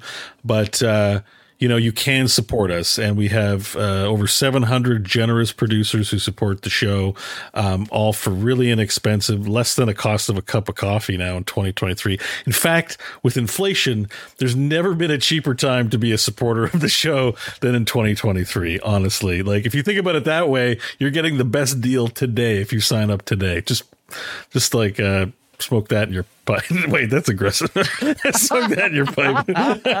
Smoke that I in mean, your pipe, give that patrons. give that some consideration. But uh, yeah, our Wow. wonderful, generous uh, producers have um, enabled us to uh, pay our bills, bring you this content, and we often tease like it was particularly me because um, I would like to do some other content, but as you know, I work full time job. I just can announce here this week, it's formally official. I end work mid October. Wow. So, you know, notice has been handed in. It's public information at this point. I'm probably going to take some time off and not just jump right into things, but I am leaving the daytime job in October. So, and I can talk about it publicly because everyone on my team knows and there's no surprises or anything like that. I'm scared out of my mind. So one way to help me be less scared is to support us on Patreon if you're a listener to the show. There's some of you who've been listening for years. You know, it's very inexpensive and it's very much appreciated. And unlike, you know, a Twitch sub where half of it goes, you know, Patreon takes a modest amount, PayPal will take a modest amount trans- transferring it. Uh, most of it goes to your creators and it means a lot to us. And uh, it help it will help fuel with all the additional time I'll have additional projects of some kind. I want to do more. Otherwise, I just stay at my job and keep this. It's very, if you have a full time job and we're making what we're making, it's like very good beer money, and you know that that that would be a good strategy. But I have a personally have a strong desire to do more. So we'll see. Nope, no promises. But anyways, I can share that. So we have some new patrons this week. Uh, Jon, it's Mister GB. Nice. Yeah, I feel like it's like you know somebody more uh, senior, like a. Mr. Garth Brooks. oh yeah, maybe it's Garth Brooks. Gar- Garth is a pretty cool guy, actually. I think I can't remember what we were talking about. Where we were kind of impressed with him in a conversation recently. Just because I don't listen to country, so I'm like Garth Brooks. Ugh. But then he did He's something. narrating a show I was watching on Disney Plus one night. Oh really? Yeah, yeah they just talking about parks, national parks.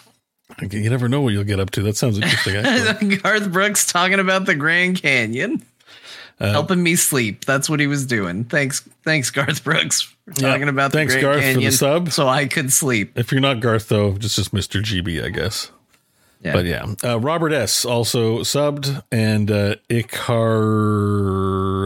Icarus, Icarus, Icarus.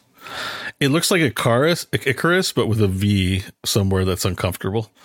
Yeah, this is uh this is an Icarus that didn't fly too close to the sun. Yeah. This is an Icarus that was uh, I like more practical. V. I like the V. It works. Yeah. Yeah, but just again, thank you very much for your patronage. Uh, we appreciate that you join, and we encourage folks to join up. It's very inexpensive, especially long term folks. You get free pre show uh, content every week. I think there's art that goes out for some of our other member benefits.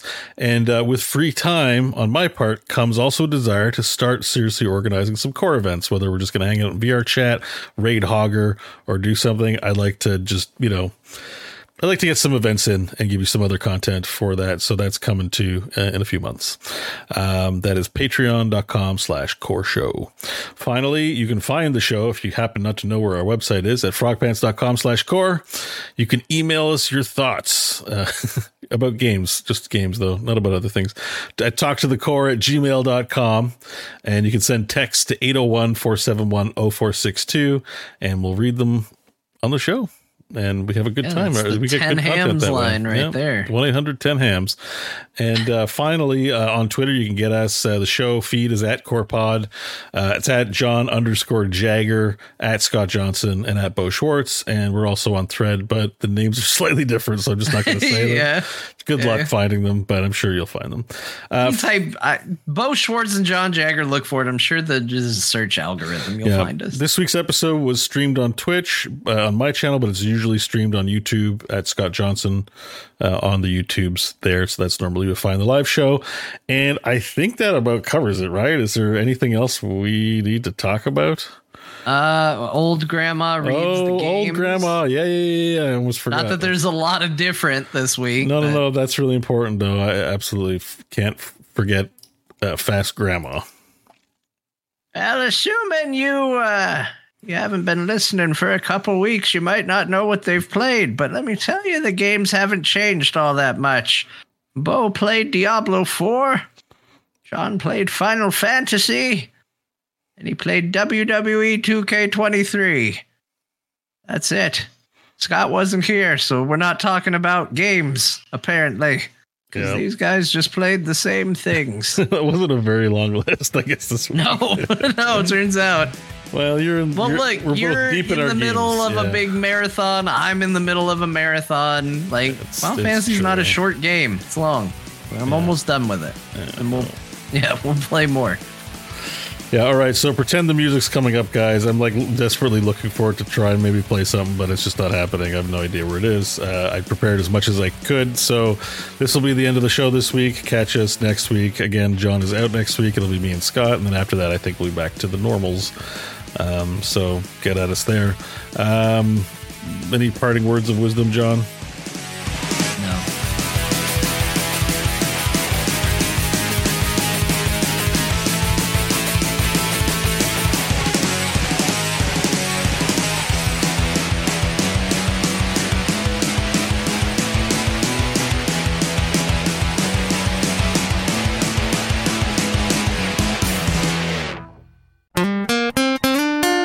More at frogpants.com. Mom deserves the best, and there's no better place to shop for Mother's Day than Whole Foods Market. They're your destination for unbeatable savings, from premium gifts to show-stopping flowers and irresistible desserts. Start by saving 33% with Prime on all body care and candles. Then get a 15-stem bunch of tulips for just $9.99 each with Prime. Round out Mom's menu with festive rosé, irresistible berry chantilly cake, and more special treats. Come celebrate Mother's Day at Whole Foods Market.